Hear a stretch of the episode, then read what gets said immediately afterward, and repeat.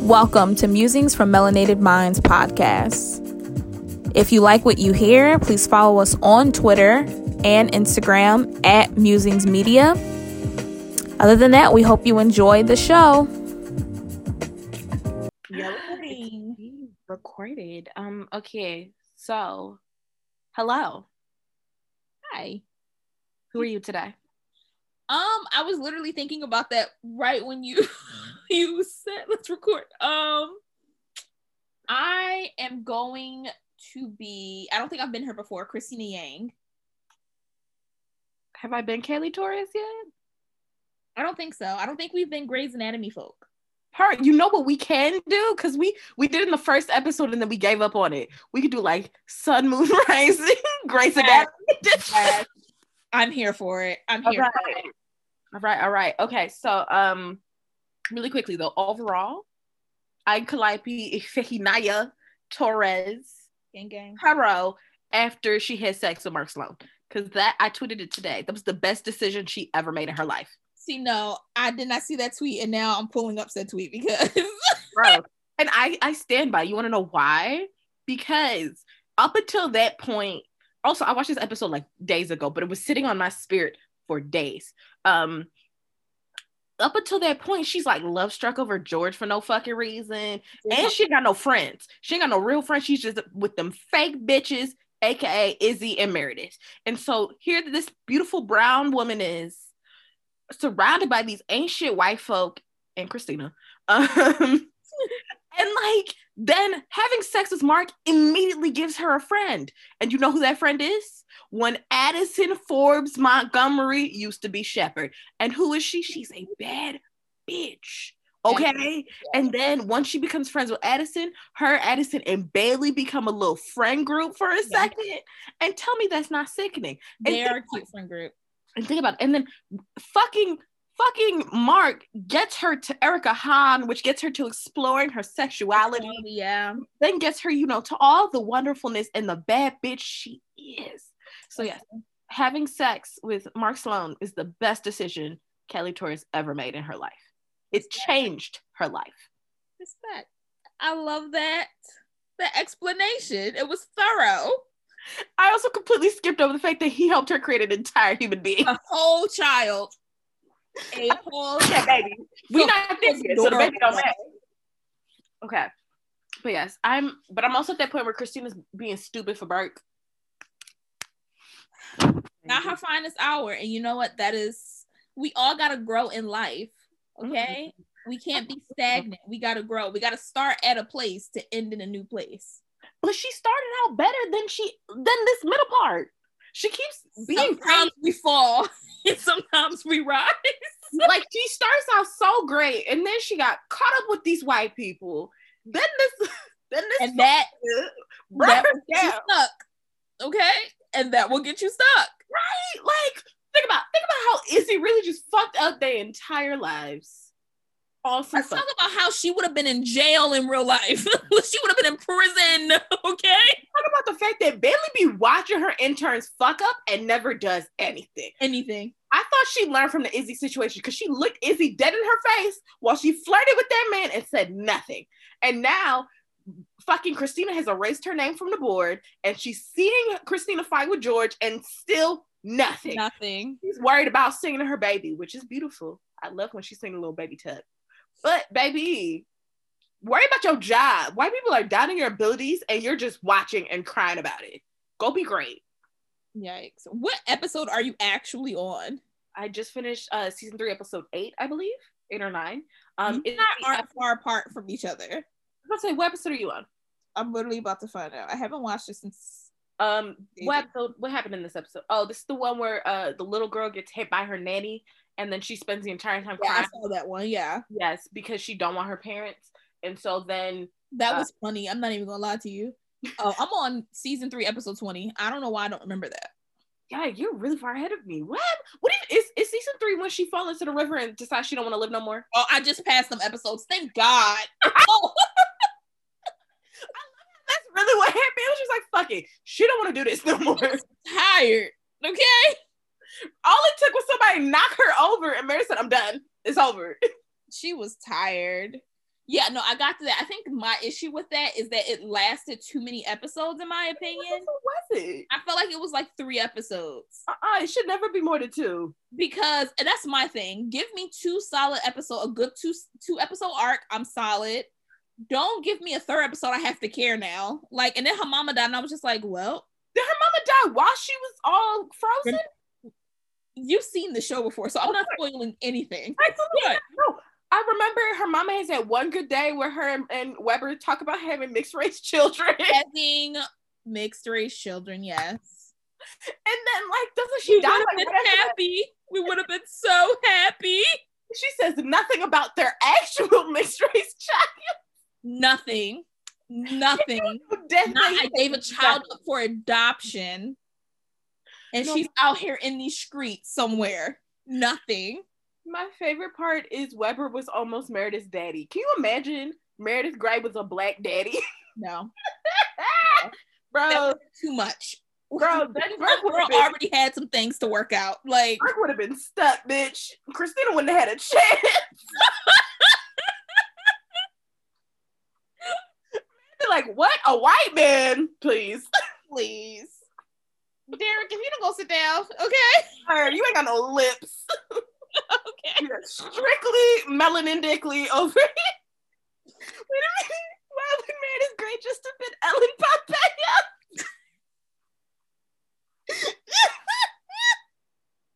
You want to know the best part? Tracy Ellis Ross sent her a pattern box. And I said, ma'am, you ain't even post the kids. All you posted was the box. You know what? I get tired every day, every day. And she could have, isn't her daughter named Sienna? She could have showed Sienna just being like, uh. She is Stella Rose, and then the other one's probably like Sienna Auburn or something. And then I think they have a boy. They do have a son. I remember when she had her son. What yeah, was the, she? Son she, was the last one because the, the two of them were surrogates. Yeah. He, she said, I remember because she was like, uh, she told her husband, "You've now been replaced. There's a new man in my life," and I was like, that's cute but also weird. Yeah, because I, the whole sentiment is that she got a new number one man in her life, but also I think she just got way too comfortable being herself. Like, even today she retweeted something where someone was like, Mer- uh, Ellen Pompeo makes more money than God and some some some, and she was just like, word. It's like, ma'am, okay, your name is Ellen, and last I checked you have like a house in the Hamptons. Please stop. Keep your my thing is this, if I was wealthy, if I was wealthy, y'all would never hear from me. I would be quiet, I invite y'all over when we need to, and keep it pushing. Y'all, I would not be causing problems on Beyonce's internet. I would not. Speaking of, okay, I had other thoughts about that, but I don't care no more. Um, absolutely, I want to be rich and connected. I don't want nobody to know my name. But more importantly, one Nnamdi Asamoah is out here in these streets, oh, Lord, with a Beyonce box, and yep, we don't get to see it.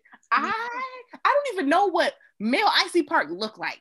What does she make? Sweatpants? I don't know. I just want to see I it. I think so. I think she could have also sent him the unisex stuff. Sure. I girl, I only know the stuff that either the celebrities or Beyonce put on. I've I tried looking at Icy Park one, Ivy Park once. It was seventy dollars for the pants I wanted. I said no, thank you. You said no, ma'am. Absolutely not. All I know is I would I all I know is Beyonce saw Sylvie's Love and said, I'm gonna send that nigga a box. Mm-hmm. My thing is this, we know what she has been doing and binging during this quarantine based on who is getting boxes. Mama watched Bridgerton, period. Wait, did Reggae get a box? Right. The shoes, he was like, thank you, Queen B, and I was like, ah, ah. She saw Bridgerton and she was like, bet. Bet. Call his info up. Who's his people? Send him the box. My, okay. My favorite part was, I think she sat with like Reese at an award show once, mm-hmm, and she sent Reese several boxes. Yep. And then I feel like because of Reese, she watched Little Fires Everywhere, and I was like, all right, Carrie can get a box too. Carrie, I see what you're doing. I see the vision. Yes. She didn't watch Scandal, clearly, but she said, you know what? I see it. I'm here for it. There you go.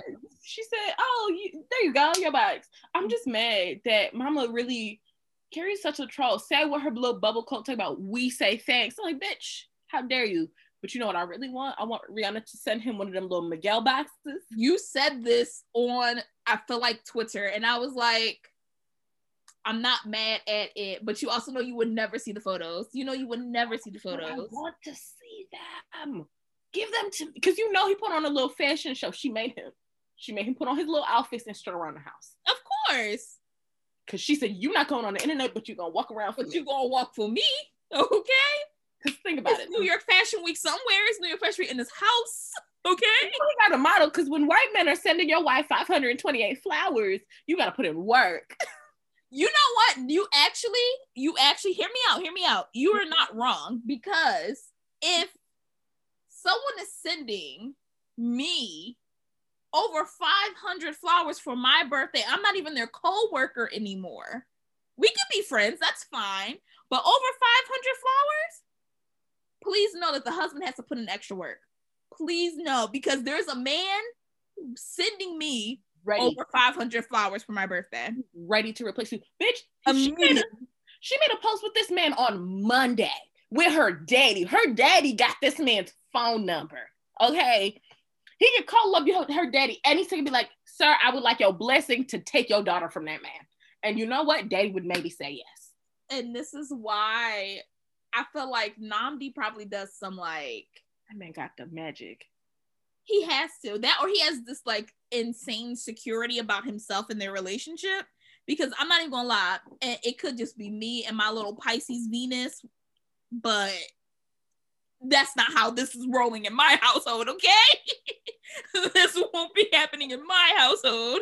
Bro, you re- like, I feel like he has to be a truly special man to have sat there, not only for the, what was it, like five years that the show was on, nigga saying his baby is this white man's oh, baby. For like seven years. No, but they were married and like, okay, they got they were together before the show started.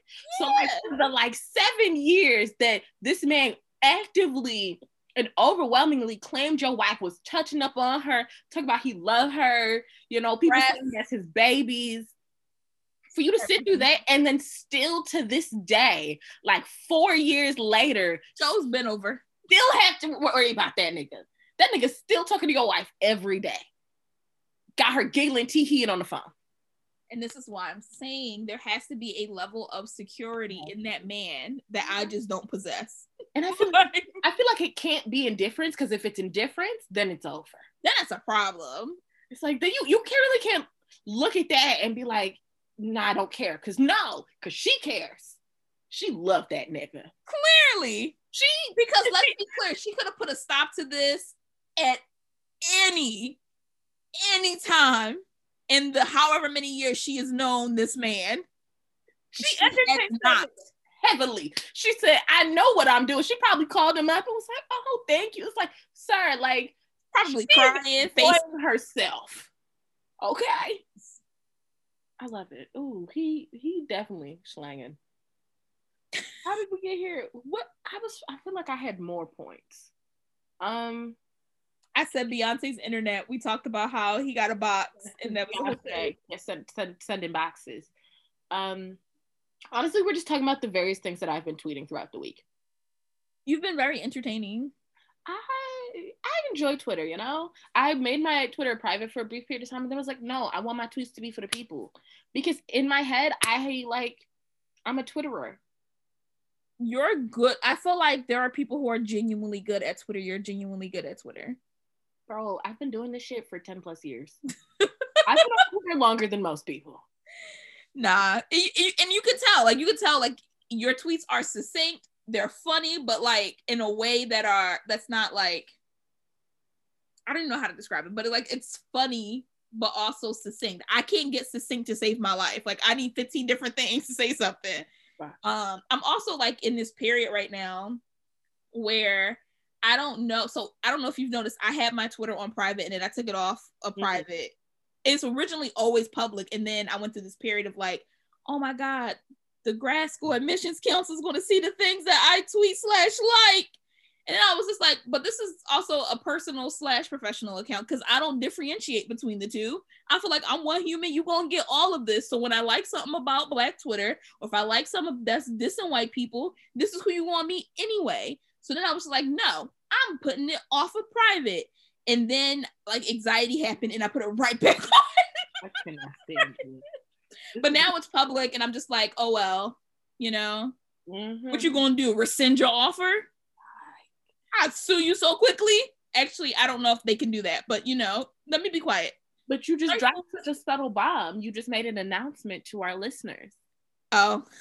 Did you want to, did you want to claim it? Or side note, side note, side note. I love that you just did this. When I'm wearing a hoodie, it's even better because I just touched it. um, I'm a Gen Z at heart. You are a Gen Z at heart. I feel like, as a side note really quickly, I always tell my mom, like, there's a young age and an old age. So like I'm twenty-five, right? Mm-hmm. There's a young twenty-five and an old twenty-five. I like to think I fall in the older twenty-five, right? I feel like, hear me out. I feel like I, fa- I fall into a, don't make the face. I feel like I fall into an old twenty-five. I disagree. Maybe middle ground twenty-five. Oh, so, you, so you're twenty-five. Okay, leave me alone. Just qualify your twenty-fiveness. So listen, I feel like because we're Zillennials, we really fall on that cusp, right? Yeah. I feel like you're like the like the young Zillennial, right? Does okay. that make sense? Okay. So I'm I'm you feel like I'm more Gen Z than millennial. Yes. Part of me wants to push back. I feel like I'm a li- millennial. I feel like I'm a millennial who knows what the Gen Zs are doing.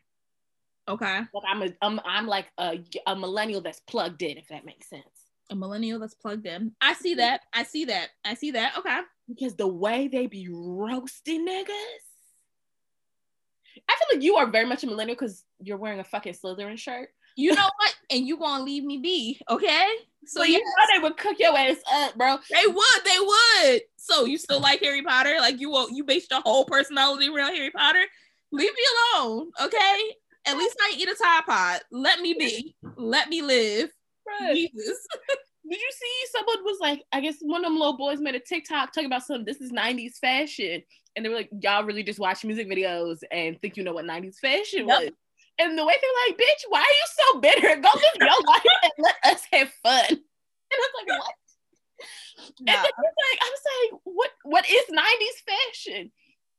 So I literally Googled it. And so I, I Googled black, ninety fashion nineteen ninety-nine. Of course, it was a bunch of white people. Look like Xena Z three. Look like, what was that white girl's name? I don't remember. Zoom, zoom, zoom. Exactly. Jesse don't know about nothing about that. Yo. Making her go boo, boo, boo. Not uh-huh. the point. But like, the boy had a fucking Band-Aid on his face. What, what do you do with that? I don't know. I no. What is your favorite uh D COM movie? Well, D COM. That's difficult. Okay, so I'm gonna be honest. There are two of them that are coming straight to mind. Mm-hmm. Cheetah Girls two. Ooh, probably best one. Now this is gonna be the wild card. You ready? Smart House. I love that movie. I love that movie. Period. Okay. That is that was my movie. That is the reason Alexa will never step foot in this house. Exactly. Exactly. That, that bitch was terrifying. If you really think about it, Smart House has the same, basically the same plot as Orphan. You really think about it. A bitch comes into your house, sees your daddy, and says, I want him, and I will do anything to have him. Nah. I felt like I don't know, it was enticing, like Smart House, when they were like having a little machine that made you all the food or whatever, and then, and she's just like, ah. She's like, the mom, you like, oh, ah, okay, and then she goes crazy, and then it's just like, mm-mm. Bro, mm-mm. They gave her their blood, for yes. what? Why would I give you my D N A, sis? And that's where they, but this also, also, that's the mistake you made. Like, we gotta think these things through. That was a mistake. No you gave a blood pig to a house. Like, no. No one questioned it. Also, that's not how technology works. Like, but yeah, so no. But, Those um, are names. What are your... I'm what not going to lie. the ones that are, like, first come to my mind are The thirteenth Year. That movie was sickening. Chef's kiss. Um, and Luck of the Irish. Luck of the Irish slapped! It slapped! Absolutely. Um, honorable mention, because it is Black History Month, um, and we have yet to name a single Black D C O M, um, is... What, what, what, what, now, hold on now. I don't said Cheetah Girls. Oh, I apologize, I apologize, apologize. That was, you know, a diversity movie. Yes. Exactly. Everybody was in it, you know. Um, I'm trying to think, what were the Black D C O Ms? There was the one with the people who were allergic to tinfoil. You remember that one? Up, Up, and Away. That's what it was called. It was the Black people who had superpowers, but for some reason they looked like birds. They had the mask with the bird's nose, and they right. couldn't touch aluminum foil. And I'm then a white boy had to save them from tinfoil. This one is it not. So, it's a very low key. They don't play it often because it's Black people being allergic to tinfoil. Um, what are the other Proud, Black D C O Ms? Proud Family? The Proud. I feel like the Proud Family movie doesn't really count as a D C O M though. Okay. It's a it's a movie based on the show. On the show. Yeah. Now. Oh, great. That was a great one though. Though I was terrified of George Washington Carver after that movie. Oh, absolutely. And I said, what? I thought this was a children's movie. Absolutely. Okay, so they said the twelve best Black D C O M. Okay. Just give me the list, sis. I don't need the the, oh, the, okay. the long You remember story. Hounded? What? What was Taj Mari? I remember raised dog and a famous actor turned lawyer. I definitely don't remember that. No. I remember seventeen again and The Poof Point. The Poof Point is on this list. It's number nine. Which The Poof Point, when they was going back in time and they had to put the soap in the, in the pool? Or was that? Why that was seventeen again? Why are those two the same movie? Twitches. Twitches and Twitches two. Twitches I'm, one slapped harder than Twitches two. I barely remember Twitches two. No one does. Jet Jackson, the movie. Oh, remember Jet. I loved. What was his name? Lee something with the eyes. He was on Rizzoli and Isles and I loved him. I was really fucking sad when he passed. Oh, they put the Cheetah Girls on here. Of course. You ready? And this was a back in the day. You ready? Beggar? Let's go. Over friendship. Bitch! Let's talk about it. The way I loved that movie.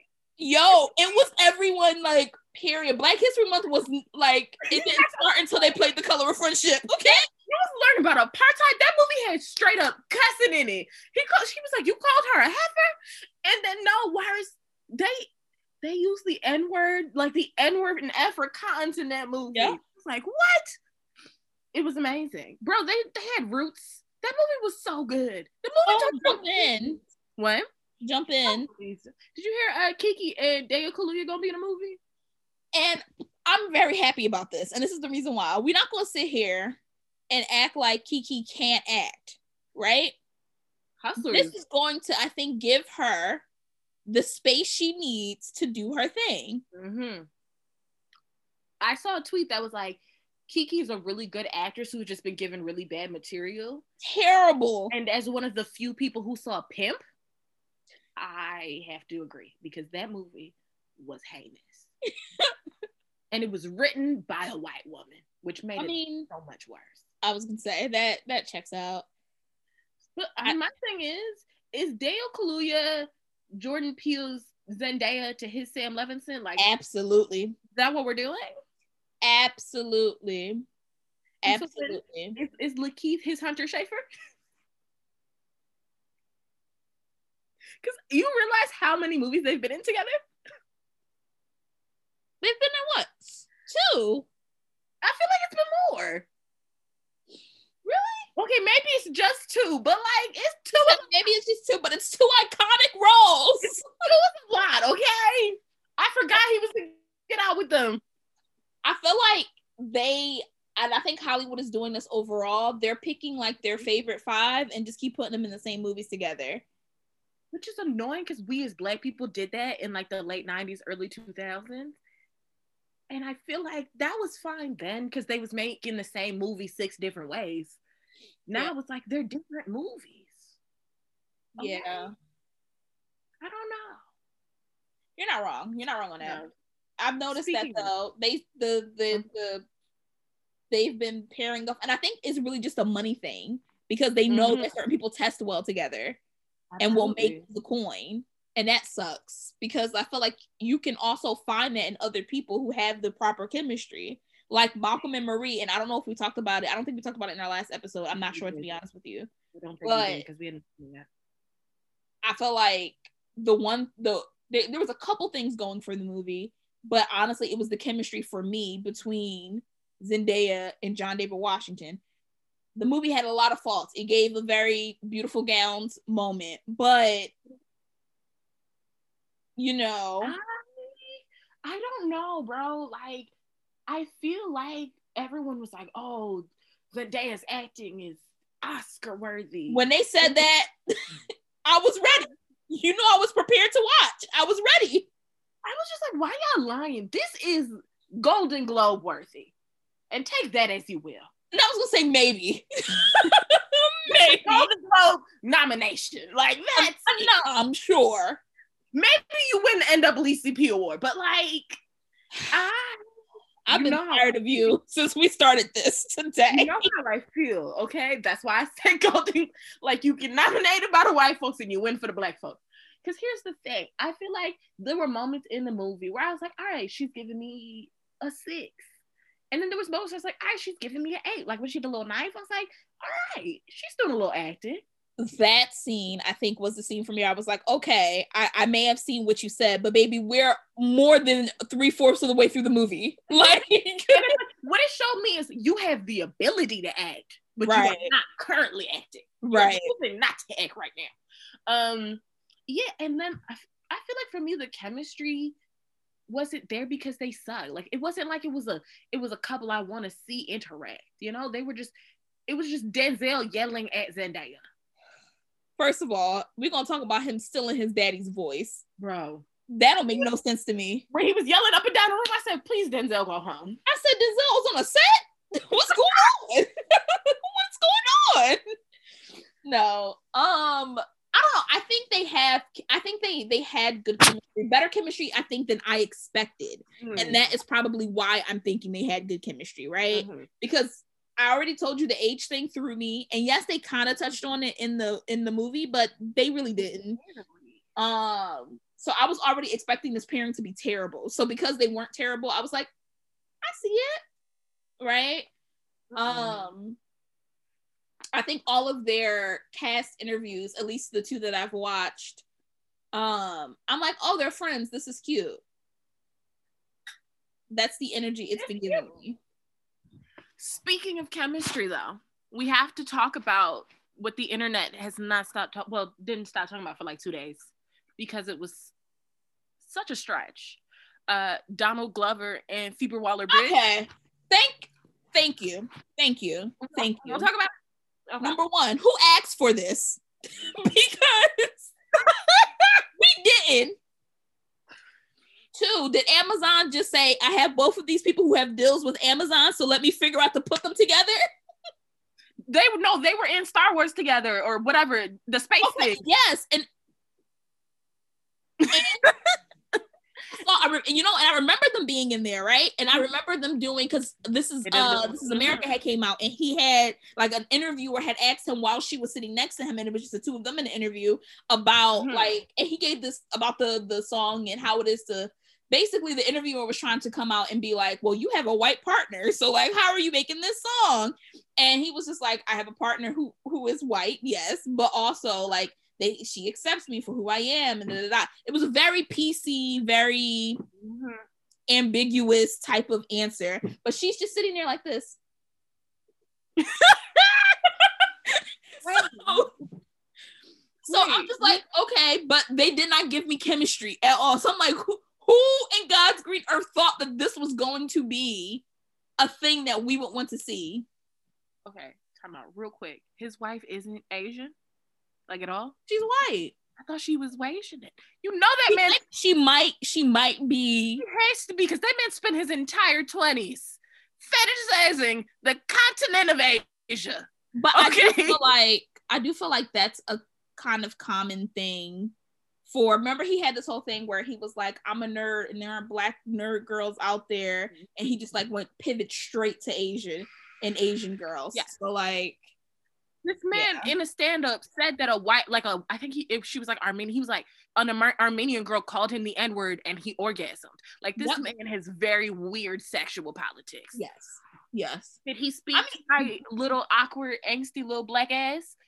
This Absolutely. Is the man who said that he likes to have sex to Bad and Bougie. So why would you do that? Why would you do that? Said that. And during, do you remember? It was during the, he had just won, I think it was an Emmy. I'm not one hundred percent sure. It was oh my God, I remember that up, when the song blew up and all the white folks had learned, I think it was for Atlanta. And he was talking yep. about Migos. Yes. Oh, and then in the press behind it, he talked about how it's a great song to have sex to. And I was like, why would you, why would you do that? Not the point, not the point. I feel like him, I feel like him and her have similar humor. Like, I think they have the same humor, but like, from the perspective of an awkward black man and an awkward white woman. Which and is, that's fantastic. Not Mister and Missus Smith fantastic. No, of course. I think they have intellectual chemistry, but they don't have sex. Even the promo wasn't sexy. No.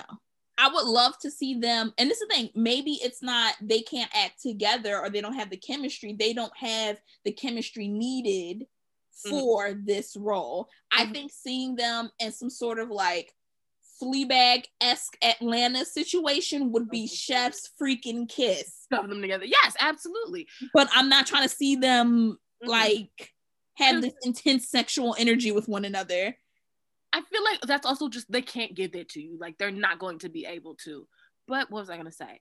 Um, I feel like the thing about Mister and Missus Smith is that the entire movie is just, what if gunshots and explosions were foreplay? That all is action, all action movies are is bright lights and sound, and they're like, that, okay, bright lights and sound plus sex. That and is perfect. I'm gonna be and I'm gonna be so real. There was only one reason I watched that movie, because I was never going to watch that movie. And do you know what that reason is? I bet. I bet you don't even remember. Is Carrie in this movie? Yes, she is in this movie. For some reason, I'm getting a flash of her from here and when she was in Fantastic Four. I don't know why those two movies smurfed together in my mind, but they just basically the same. At one point, she like climbs a mountain and then she like zip lines across a building. That's it. And that was because I, in my time, I had my little notes every movie. It was gonna be every movie, so I watched that fucking movie and I said, "All right, y'all shooting up a mall. Don't really care, but okay. Where is she? Y'all hot." I was like, I'm watching you steal a woman's husband or boyfriend. I mean, yeah. Literally, like, unless unless this show ends with C B stealing Childish Gambino from his family, I don't really want to see it. That's the level of chemistry you need to bring to this, bro. You need to wreck homes with it. She can't even steal his salad. Like, I don't, I don't want it. I don't want it. Mm-mm. I don't want it. You know what I do want? I want season three and four of Atlanta. Okay. Hopefully they're filming. You Where know? Have I heard that before? They part of the reason why I got trust issues. Okay.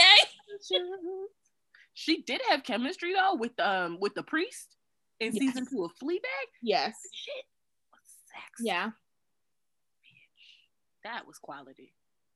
Who knows? What if? In a year from now, we have to eat our words. I feel like we might have to, because there's this part of me deep down that thinks they could pull it off. I don't really want to see it, but I want to see it. I mean, okay, okay. So remember how I said when we were talking about Malcolm and Marie, I, before we even seen anything, I was like, it's either going to be really good or really bad. Mm-hmm. I was proving that it can be in the middle. Right. Like, it was very... And like, here's the thing. I thought Sylvie's Love was going to be wet cardboard. And it ended up being a cardboard treehouse. It was out of the box. So, no, you think about it. They just put a bunch of cardboard boxes together and made something decent.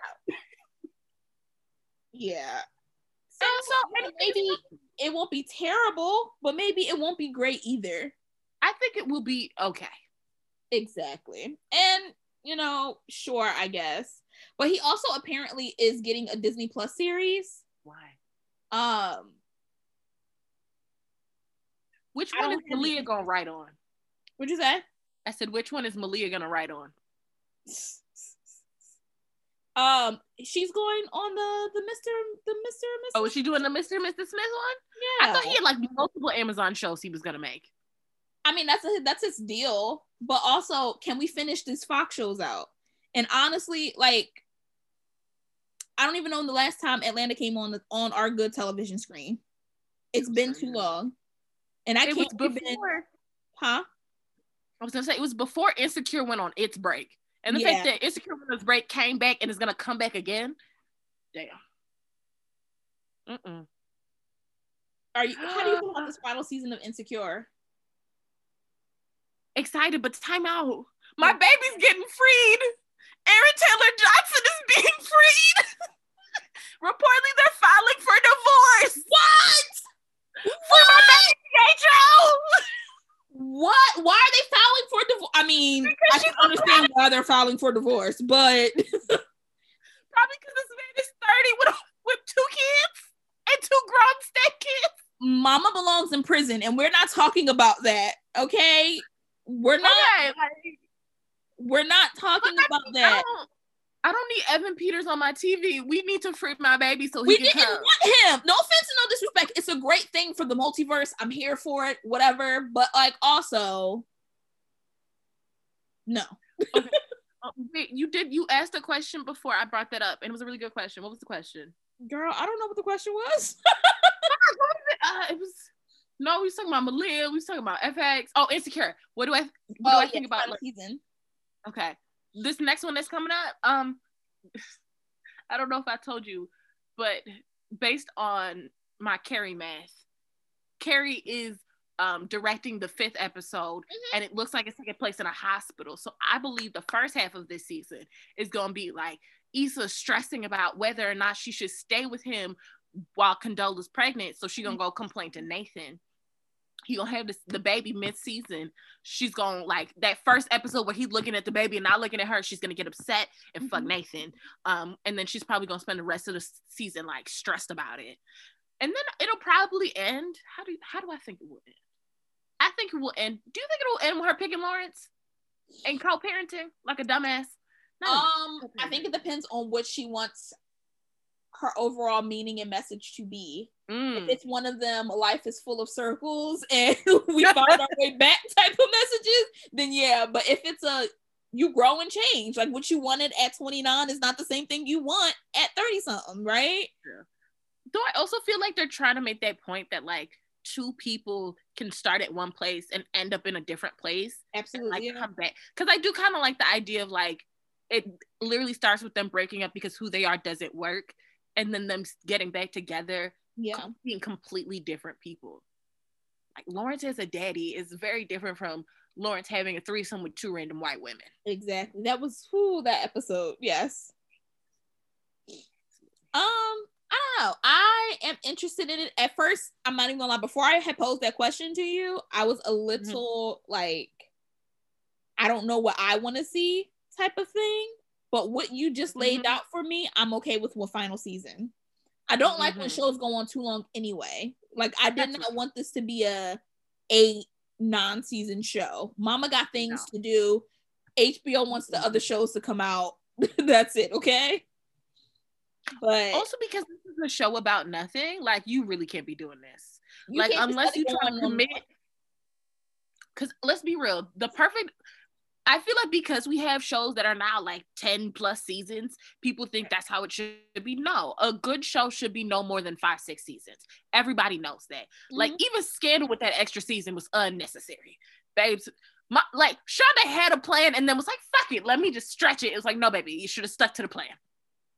I think also A B C wanted that coin. Like let's also, you know, and I A B C clearly, they don't care. They don't let go. I was gonna say, I think cable networks and now streaming services are more okay with letting the the head of the show make that decision of when their story needs to close, because mm-hmm. like they know another show's right around the corner, and usually they're signing these mm-hmm. huge deals with these uh, creators to mm-hmm. produce more content for them, so they know that their money's going to come either way. Mm-hmm. Um, I'd rather just see a show end on a high note. And I feel like Insecure mm-hmm. ending at season five is going to be chef's kiss because Insecure don't have a bad season.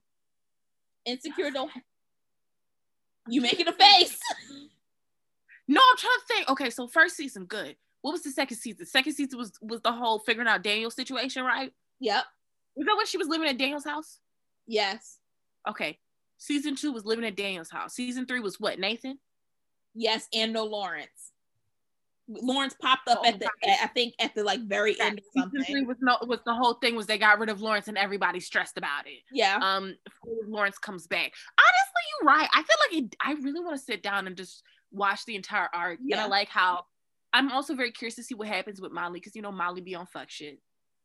Um, I don't know what kind of ending I want Molly to have. I don't know if I want Mama to have a good ending. Like, don't get me wrong, the nice part of me is like, oh, be happy, go lucky. But the other part of me, she stressed me out for them for them seasons. The only upside to last season was that her therapist's house was exceptional. Her therapist Beautiful. had a tree in her house that mm-hmm. massive built in. I said, bitch, give me your house. Mm-hmm. I would like it. Didn't even tell her ass about none of her problems, but that house was paid for. Um, but speaking of shows that don't need to be longer than they are, I believe that books, when made into television, should be limited series. Absolutely. So why, so why do I go on my Good Bird app to be a bird and read bird tweets and see something about Lovecraft Country County season two? Two. Why? Two. We need that. That's the I, thing. I did. I I didn't know that H B O had renewed it, but I was like, how do you renew the show? A book. How I genuinely thought it was, but you know what they're doing? They're giving us this Big Little Lies nonsense. Girl, I was just about and, to say, because if we look at Big Little Lies season two, that season two didn't make no damn sense. What was that about? Meryl Streep couldn't save it. That's when you know it was bad. Okay, but no, I'm gonna be real. Nicole Kidman and Meryl Streep dragged that bitch on their backs. They did. They did. They truly did. Even Reese. And even then, we were still like, alrighty. Reese like tried to pick up a corner and couldn't even. And Miss Zoe Kravitz sat on top of that bitch and did nothing. It was like this. Okay. She said, I had a dream, and in the dream, my mama beat my ass. I was, when I tell you I was genuinely tired, like I was exhausted. Bro, that whole storyline did not make no sense. At all. None of it made sense. What's his name? Fucking uh, Leslie Knope's husband was giving me nothing. What was he there for? What, what, what? He was like creepy and not creepy. This sh- oh no, this season two was bad.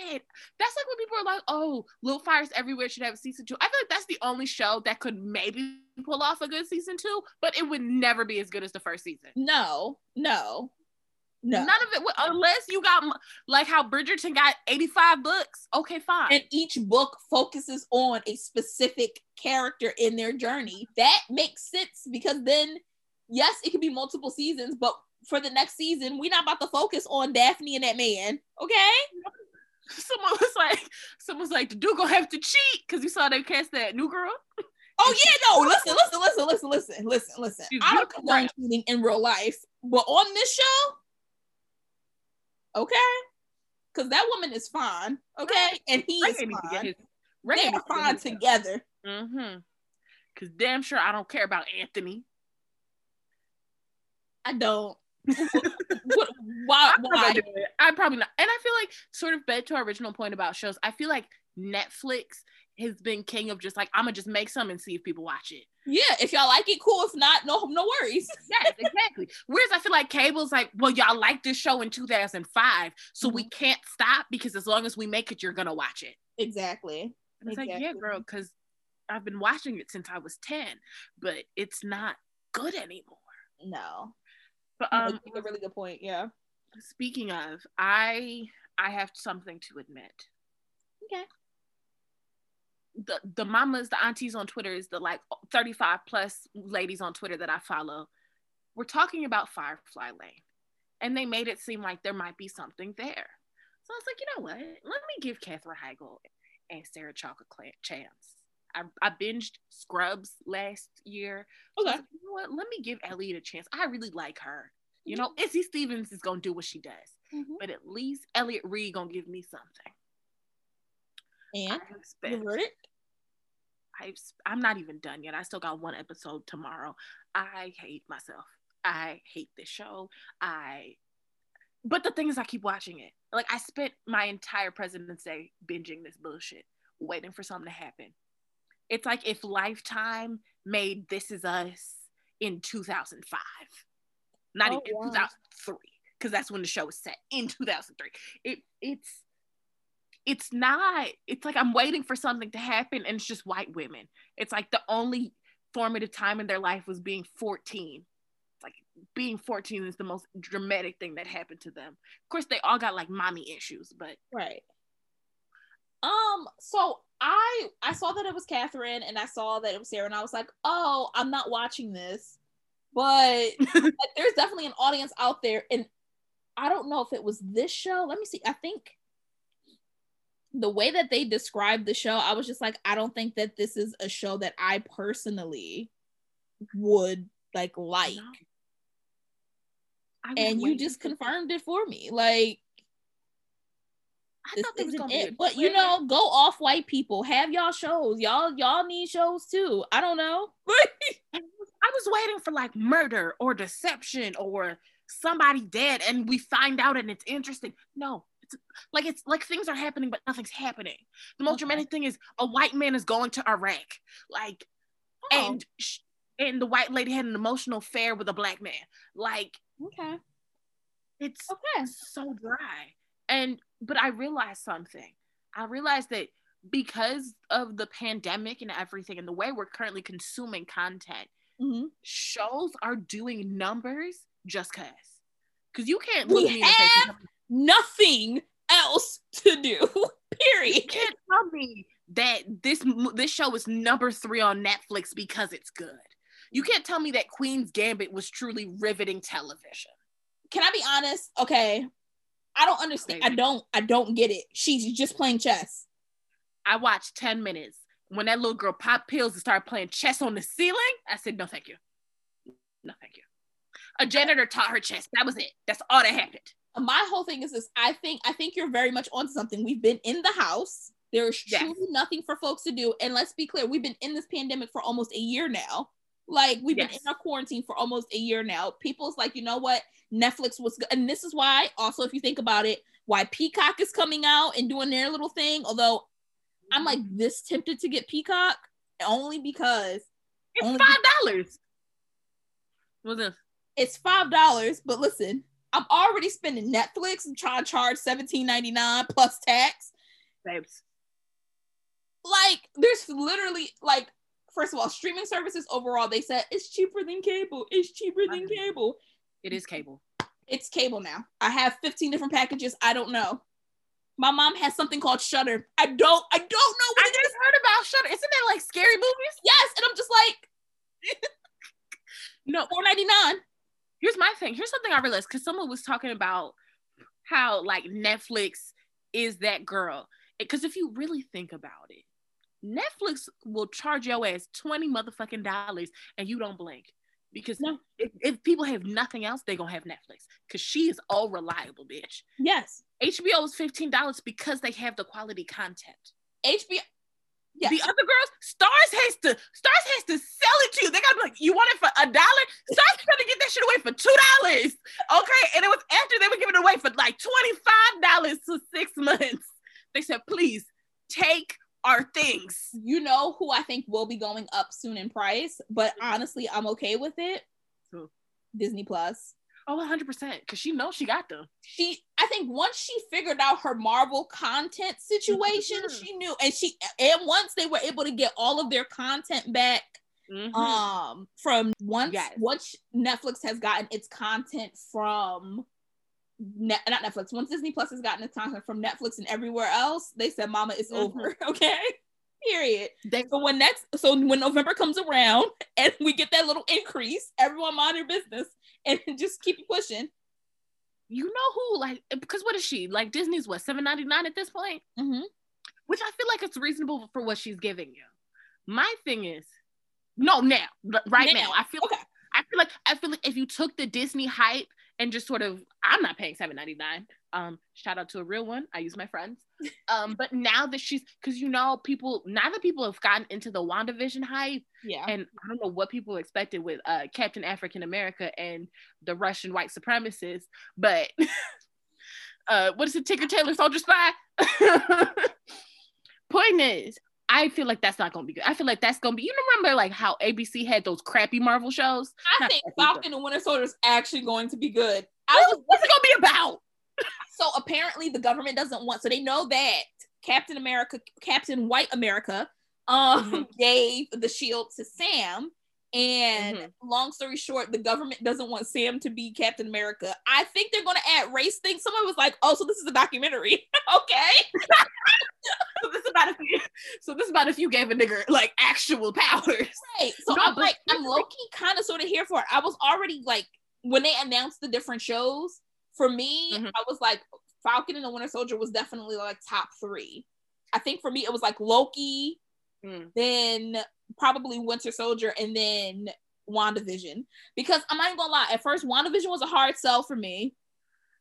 At first, I was so confused. I was like, what the fuck is this gonna be about? But now, exactly. But now having seen it, because I was honestly, I was present and accounted for from day one.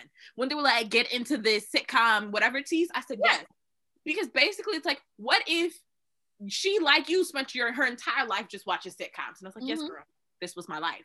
Um, here's what I'm going to say. I feel like the thing I like about WandaVision is it has a very clear implication for the rest of the Marvel universe. You know, like we can get to the other things. Whereas I feel like you didn't have to watch S H I E L D to know what the fuck was going on. And nobody, at least to my knowledge, watched Agent Carter. I know that they have information, but like, who was really watching? No one was watching Agent Carter and the rest of them. I think people were watching the Netflix Marvel shows. No, like those didn't even do nothing. They didn't do anything for real, but like I think they were watching them. Yes. I will say, mm-hmm. I feel like with WandaVision, I'm gonna have to push back on this. Mm-hmm. I think if you did not at least have some understanding of the Marvel Cinematic Universe, this mm-hmm. show was going to be a little bit weird for you. No, one hundred percent. That's what I'm saying. Is I feel like WandaVision, okay. WandaVision like has very clear, like you got to be present and account for, you have to know yes. the things yeah. for any of this to make sense or for any of it to matter. Whereas right. I feel like you're going to, wa- you can watch uh, Sam and Bucky um, and- And you'll get enough of a, a precursor to understand what's yeah. going on. Like, I feel like it's just going to be like, okay, it's Sam and Bucky going on adventures, which right. is fine, which is cool, but I feel like, I don't know, I feel like I'm less excited about that because it's like, there's just another thing to watch versus like, oh, this is me getting through the Marvel universe, you know? Right. We'll see. I, yeah. We'll see. But also here's, here's something I realized, and I want to know your opinion. I believe that Captain, I realized this because in my mind, I was like, in my mind, I think I assumed Captain America had actual superpowers. And then I realized that all he was was tall. This man's only superpower was becoming over six feet.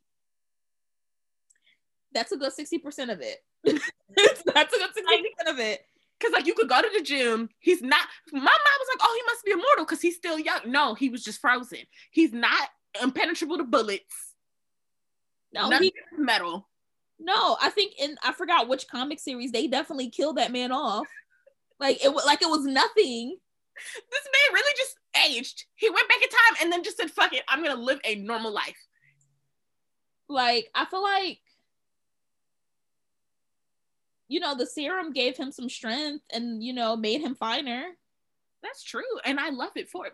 But then I was like, if I'm going to say that about Captain F, uh, Captain America, K K K, uh, um, then, then I feel like I have to say the same for Black Panther. Because if we really think about it, Black Panther is just the Black Captain America process. It's just who what took if, a, who took a drug or some substance yes. to make him a little stronger. Exactly. What if the super serum was really just African herbalism? And so that I feel like I don't want to. I don't want to do that to T'Challa, but that's really all it was. He didn't even get taller, and it was like he got cat-like reflexes, which I mean worked out for him in the end. But also, like now that you're saying this, his the one thing that I think he definitely has going for him is technically Sh- Shuri and Shuri's brain, right? Like no. Shuri is literally just fucking a better Tony Stark. Like yeah, Cause bro, but like the thing that always gets me is every time Captain America be out here, it's just black excellence. The only reason this man has made it this far is because of vibranium. Vibranium, yes. Being a king helps. um, um he can control said vibranium. True, true, true. But like the white people got the vibranium, okay? Howard Stark kept that shit for years. Years. Uh, Ulysses Claw stole it. True. I mean, true, true. Uh, Yikes. All right. I was gonna say something, but yes. I'm trying to figure out, is there any other touch home points? Because we don't want this to be too long. That's true. Uh, I'm trying to think if there's anything else. Uh, I watched Guardians of the Galaxy because, you know, I'm doing my rewatch chronological. This is the last thing I'm going to say. I don't understand why I was expected to watch a movie carried by the worst Chris and a Rosario Dawson's tether, okay? Blackface Nina Simone need to go off somewhere, okay? This movie, the best thing about this movie was the supporting characters. Oh no, yes, absolutely. You stay for you you stay for Mantis, you stay for Drax, you stay for Groot, you stay for Rocket. Bradley Cooper, like, bro, why is Vin Diesel the best part of this show? This and movie? He only says three words. He says three words, and they don't even sound like him. No, I am Groot. I am Groot. Wait, can I be honest? Based on the inflection points in the I am Groot, I know exactly what he's saying. He's holding what he needs. And you best believe the first time I watched that shit, when he said, "We are Groot," I shed tears. Oh, I cried. Right. Oh, I was bawling at "We are Groot." I said, what? Yes, we are. We are Groot. We. Okay, no, Sochos are Groot. Okay? No somos Groot. I cried. But the second time watching it, I was just like, the female characters were so underdeveloped and so inconsistent. Just like Zoe Saldana. Most of the women characters in Marvel are. Okay. Um, what was I gonna say? So I realized that like the female characters are so underdeveloped. Like, if we're talking about it, Miss Scarlett Johansson's character, really, they were like, okay, you're just here to flirt with any and everybody. Every throw pussy male character. Anyone. Any male character, just you just gotta be sexy about it, and then you gotta use your thighs to defeat a man. Not just your use thighs. Your, the amount of times this woman puts her thighs around men's necks and then pulls them to the ground, like yes, that is like the strongest part of your body or whatever, but still, but I'm, still. I'm tired. Also, every wig she got on in this franchise never looked good. It never does. I watched um Age of Ultron this past weekend. Mm. And I was like, Mama, not Thor having a better lace front than you. Babes, lace wear. This beauty supply store wigs. The, no. the one in uh, Iron Man two was criminal, but jail. So, and then Captain America, because Captain America, I was like, babes, y'all really just picked up a red wig from the beauty supply store and said, girl, put it on. Never the same red wig, never the same color. Never, never. Mama went from auburn to a cherry red. Like, My no, no. Someone said her depression outbreak in Infinity War. Mama couldn't find no bleach. None. I know I know y'all going through some things in that film. I understand. Mama look good too. Right? Like Carol went and got a haircut and you couldn't even- I, I, I, I got some saving the world to do. Let's cut it off, okay? You just said the blonde is coming, baby. Oh my god, oh gosh. But um back to my point, so watching Guardians of the Galaxy and just seeing how inconsistent both Gamora and even Nebula, and I think Nebula was a better character because it was sort of like Absolutely. She only had one focus, which was to basically be mad at her sister. Mm-hmm. But they were so inconsistent. Like at one point Gamora's giving you gruff, badass, traumatized, basically giving you Black Widow, and yep. then the next moment she's giving you, have you heard about uh was it born born next born yesterday, I think it was called? Or so it's that it's the trope and premise that like there's these women who are like either fish out of water or for some reason are so naive, but they're grown women, and what makes them sexy is basically that they like have this childlike childlike situation. Yeah. And like of course they think the the man they've met is the most amazing man because they've never met a man before, right? And so there are moments with this whole her and the Ku Klux Chris, um, where, where like he'll say we things to her. Past that. What? We can't skirt past that. Yes, we can. But there are moments where she's talking to him and it's like she ain't never talked to a man before. Like, he's teaching her about love. And at one point he teaches her about like Footloose. And then she's like, yep. Would Kevin Bacon be proud of us? Like, bitch, it's not funny. You look stupid. You don't care about Kevin Bacon. Yo. I'm just like, why? Especially because it's like, you did not think to write her as a real person. You just gave her some traits and then most said, I'll try. You can see that most of the women in the Marvel Cinematic Universe are poorly written and are given terrible, st- like terrible arcs, story arcs. Like, absolutely. Black Widow's death. Wait, you? Yes, you've seen these films. Right, so totally. Yes. Black Widow's death made zero sense was, to me. Fucking ran. It, it felt like they ran out of people for her to almost fuck, so they were like, "Goodbye, girl." It was like, you know what? It's fine, sis. Go off. I'm still really weak at that TikTok of Resco watching them niggas fight. First of all, the Resco documentary is like, what are y'all doing? Not that deep. Best part was, that was me. I was like, why is this happening? Just kill that bitch. Nobody can. I'm one of the few people who does not like Black Widow. I find her to be a pointless character. She's pretty much this. I find Hawkeye to also be a pointless character. They both could have died and I would have been solid. They could have gone over together. They really said, but he has a family. It's like, okay, but his family dipped in the snap, so do I even care? Also, he murdered several people out of anger. Wait, when did he do that? Remember when his family got in the snap, they start off, uh, he goes to like Korea, he kills like gangs and stuff. Oh yes, he becomes a mercenary. And he literally says when he's about to murder the dude, he's like, why are you doing this? Why are you doing this? And he was like, because you survived and others didn't. Girl, like, what? That is not okay. I'm no, trying to think I, I personally would have been okay with his demise and his death. And mm-hmm. yeah. I'm trying to think who are the good, because I feel like the thing I like about WandaVision, and this is important because it is a female showrunner, mm-hmm. is that Wanda is a really well-written character. Mm-hmm. And Monica Rambeau is that motherfucking bitch. And like Darcy, I feel like Darcy was also a good character.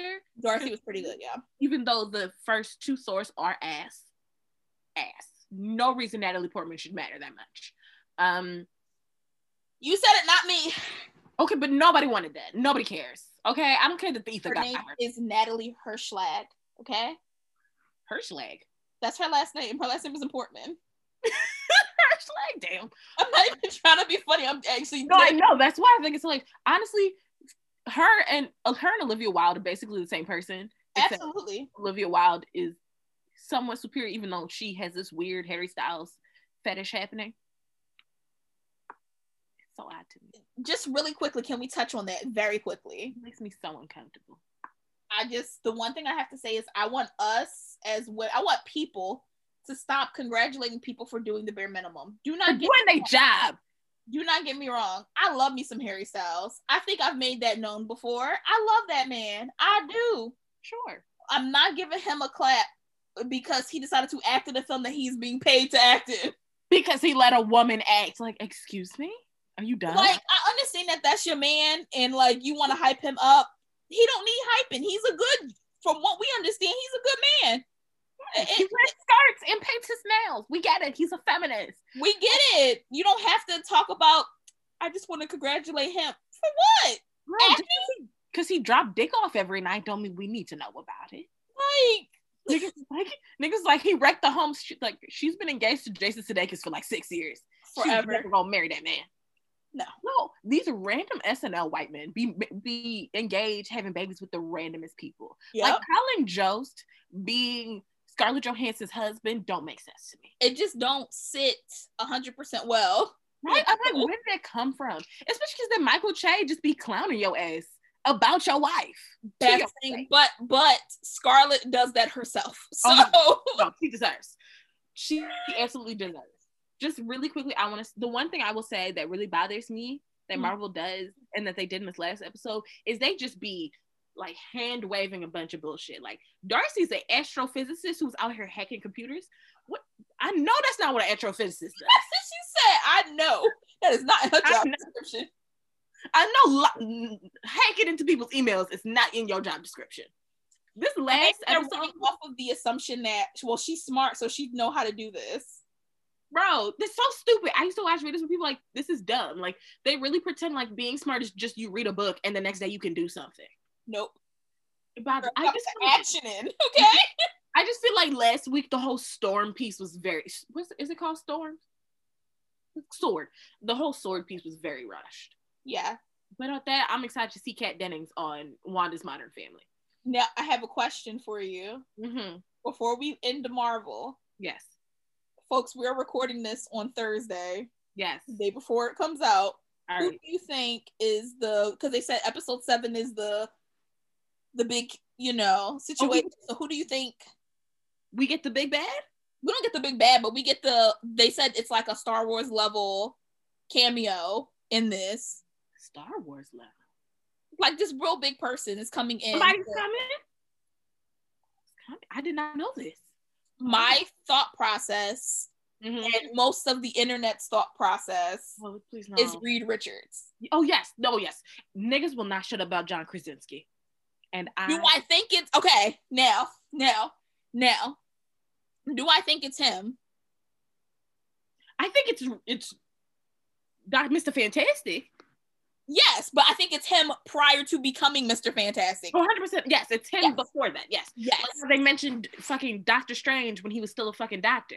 Right. Yes, one of those. So, but do I think it's actually John? That's the question. I don't know. Plot twist, it's a woman. I would cackle. No, because she said him. Oh, she did, damn. Um... I don't know. I don't, part of me doesn't want it to be John Krasinski just because people won't shut the fuck up about it being John about Krasinski. It. Um, who could it be? Lakeith? No. I would love Lakeith to be actually in a Marvel film. I'm not sure mm-hmm. where I want him, but I definitely would love that because that'd be up his alley. I could see it. But I feel like he would be like, you remember when uh, Chiwetel Ejiofor was uh, sort of just like the black friend in Doctor Strange, and then he dipped him and the Asian man? Oh, he's going to be in Doctor Strange too. Oh, is he? But you know how like the Asian dude. Evil now. Hmm? He's going to be evil now, which oh, obviously I'm here for. Girl, I don't even remember what he did in Doctor Strange. Okay. All I remember was all the people of color appeared and then disappeared. Like when What's-His-Face in Infinity War said, oh, y'all beefing? I'm out. He said, I'm going home. Who? Remember, what was his name? I don't remember his name. But the one monk dude, remember when they was fighting in the streets and and then I think he dipped. I feel like he dipped. In Infinity War? In the streets of New York in the beginning of Infinity War. Like the very beginning when one of... uh oh, Wong? Yes. Wong said bye. Exactly. You don't remember? He dipped. He said, let me pull up my circle and go. But not the point. Not the point. I do think it's probably, I don't know. I don't know. Honestly, I don't know. I am intrigued to see them do Fantastic Four yet again. I think it's the, I think it's properly this time. Mm-hmm. Uh, the second one was eh. Oh girl, I didn't even watch that one. Wasn't Kate Mara fucking Michael B. Jordan's sister? Kate Mara was Michael B. Jordan's sister. Remember Sue Storm and Johnny Storm? Oh yes, because and they played. They wanted us to believe that Jessica Alba and Chris Evans were siblings, and I was just like, "Where?" I was like, "I don't believe it, but I do. I don't even care. I'm not gonna think that hard." He looked good hot. When they remake this, do you? I have. This could be controversial. I have a fan, uh, fan casting for Johnny Storm specifically, and it is Zac Efron. Why the fuck? Why? Can you not see that? Yes, but if Johnny it was like forty, not no, let me not be rude. But like, okay, like that, yes, that yes, but like the whole point, the whole point is he's young and dumb and sexy. Like what? Zac Efron went made a whole special about finding himself and dealing with oh his God, body. I watched, I, first, I watched the first three episodes. It was actually really good. He was like trying to. It looked beautiful. It looked like a beautiful journey of a thirty-something-year-old man. It's like what happens when you find yourself. What fuck Johnny Storm look like finding himself? The fuck? What is he? He gonna go to Goop? He gonna go he gonna go to Pepper Potts and be like, "Ma'am, can I buy your vagina candle?" They were sold out, but I'm hoping I can get the connection. Absolutely not. If you buy this woman's vagina, I would be so mad at you. Yo. Oh, though I, I did want to try Erica's uh, pussy incense. people talked about that. I heard it smelled good. Yeah, that's I was gonna say. People said it smelled really good. Okay, not the point. The point is, I I actually have no fan theories. I don't know how like I don't know how I feel about this next episode. I know it's gonna be an hour. That's all I know. Is it? Because I heard it was gonna be thirty-eight minutes. Bitch, no. I saw something that said the last three episodes was gonna be an hour. They said they get longer as we go. Okay, so I expect to get at least fifty-two. I want it to be long. Like, I absolutely want it to be long because every time, I don't know why, but every time the please wait comes up and I'm like, hold on now. It, no, the episode will go that fast. Like, the part that gets me is like in the middle, I get comfortable and I'm like, oh, this feels longer. And then I look, it's like, bitch, it's ten minutes left. This is a thirty-eight minute episode.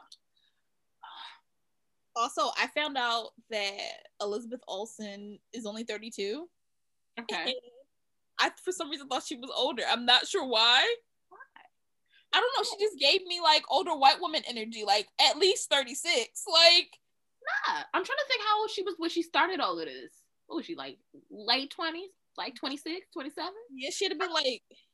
She gives me... I think the problem is when you put her next to her siblings, you're like, I don't know what the fuck is happening. Because for her to be the younger sister, and her sisters look like decrepit witches, is terrifying. Okay, Mary Kay and Ashley went from very cute. They had the D V Ds. They had the straight to, to V H S movies. Straight to V H S, the yup, movies, yup. They had, you got it, dude. And then all of a sudden, Elizabeth's just here. Though I also saw, um, she was in this movie with Aubrey Plaza, Aubrey Plaza, that was really good. It was called uh, Ingrid Goes West. I mean, I completely forgot that she was the one in that movie. But it was a good movie. I forgot she was in that movie. Um... Yeah, I don't know when the, I'm trying to find the runtime. I'm it's telling you it's going to be, it's going to be fifty-two. It's fi- you know what's wild is I sit through them post credits every time. Because one of these days. One of these days is going to pop up. I do the same. One of these days. True Marvel people know you don't leave until the screen is black. You do. They're going to say, they're going to say, Wanda Maximoff will be back again. And I'm like, back, cool. Like, that's and not. You know exactly when she coming back. Mm-mm. But Mama is killing these roles. I will say people have run this line into the ground with the um the rent was due, but I will say this because they, they've been running this into the to the ground. But I will say this: the white people picked it up and threw it away. WandaVision, mm-hmm. Disney said we're about to be evicted. Okay, like electricity is shut off. Okay, they, really they did what they needed to do with the series. They said we got to pay the mortgage, and then they said mm, this water bill. Let me go pull up Cinderella. Okay. For us, Brandy gonna put on that blue dress. That's okay. Bobby Boop. The lights need to stay on in this bitch. They said, "Oh, we have to listen to the niggers. Let's do it." Like, mm-mm. All right. Are we done with Marvel? Yes, that's our Marvel chapter of the day. Yes, which also was sort of like our what we were watching. Yeah. Really quickly, this we could collapse our last two: what we're watching and how we're doing. No, not what, what we're reading and how we're doing. Yeah. And then, yes. So, what are we reading, Miss Lexon? First of all, you and I are reading the same thing. You and I are reading Calling in the One. Now, this, I have a friend who actually had read another book of hers mm-hmm. and was saying that, like, the overall lessons are Chef's Kiss. Yes. Yes. Right. And you and I have had a conversation about it. So let's backtrack a little bit. We're reading um this book called Calling in the One. And it's basically like a seven week journey to finding your soulmate. Now, the whole purpose of the book is not for you to actually be out here trying to find your soulmate, but find yourself and that mm-hmm. you are becoming the person you need to be to basically attract this partner. Mm-hmm. I love the, the concept behind that, right? Mm-hmm. The book. Mama be, mama be saying things. It's just anything. The worst part, she be telling other people business that we that don't have nothing that we don't need to know. She be like, so at the Calling in the One workshop, this one lady came and be like, I have no problems, and by the end was on the floor crying because she's broken and damaged because she has every problem. Okay, because she is the problem. Like, no, what I feel like. I feel like it's like the lessons are really good. Though half of these guiding questions I don't even pay attention to. I just, once I figure out what the theme is and what she's really trying to ask me, I start journaling. And I'm like, damn, Like, okay, so I don't know where you are, but the last one I just did was, uh, what was it? Like revisiting patterns and really thinking about the patterns you have in, we have in our lives. And I think for a really long time, I've sort of just like got it in my head that my pattern was this one thing where I was like, all right, like I seek people who are emotionally unavailable because it feels safe to have people who don't care. Right. But then I was just like, let me see if I could dig a little deeper. And I realized that there's this part of me that feels this need to make myself available to people. Mm-hmm. And because that at any moment they might have a time for me or pick me or choose me, and then them showing up affirms that it was worth me waiting and making myself available. And then I really thought about like my family dynamic and how like I spent a lot of my childhood alone, not by choice, but because people had other things to do. And so it was me having to sort of fill my time and like enjoying being by myself, but sort of like needing to make the best of that time, because then when someone had time for me or could choose me, it felt worth it, you know? And it's like, what does it mean to wait for someone to affirm me and like make myself available for that versus like worrying about myself and and picking someone who's willing to also make time for me. Absolutely. And yes, it was it was a whole moment. I was just like, wow, that's exceptionally beautiful. I think so. I'm not where you are. Like I said, I lagged off a couple days. Right? Girl, she be she be talking her ass sometimes. And so. I'd be like, all right. Sometimes I'd be ready just to get to the, the practice part. I read the, uh, the paragraph. Sometimes I'm like, all right, let's just jump. Let's jump to the next one. But she cured her depression. Like it was so damn stupid. I feel like I think it's interesting that you went back to your childhood. One of the conversations that I've been having with my mom and my family, and just like people in general, is how birth order plays a role mm. in how you kind of move about through life. So, you know, I have two younger sisters, mm-hmm. um, and I'm my mom's oldest child, and I, obviously my mom like raised me as a single parent, so I just mm-hmm. consider myself to be the oldest. Um, yeah. But I realized being the oldest mm-hmm. has had a profound effect on my life and how I operate. I really operate as a, I have to do things first and get it over and done with, and like this this super amount of independence. Mm. Um, and I'm like a caretaker, right? Mm. I look out for other people, so much to the point that I like repress the things that I need. But then like once I get to a level, it's over and done with, and I kind of explode and mm. or cry, one of the two, right? Mm. I'm either gonna curse somebody out or I'm gonna cry. It's no in between. Um, and I was thinking about that, and like I was thinking about my middle sister and like her, like her. having middle child syndrome, right? Mm. That may be like impacting her. And I think about my youngest sister, who ha- is very independent because she always tried to keep up with us. So mm-hmm. also for context, I'm eight years older than my middle sister and nine years older than my youngest sister. Wow. She always tried to keep up with us and like do the same things that we want to do, but she gets to have this freedom that I don't think mm-hmm. I was allowed. Mm-hmm. And being the oldest, right? Because like I had to set the example and like live life in this, that, and the third, and she gets kind of be carefree with it. And really, like you can see a lot of her personality has shown up because of it, because she's allowed that freedom. Mm.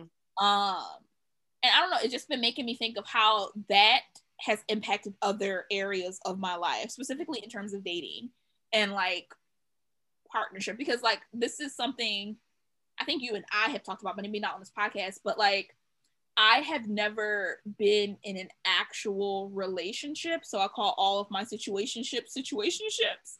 And I feel like,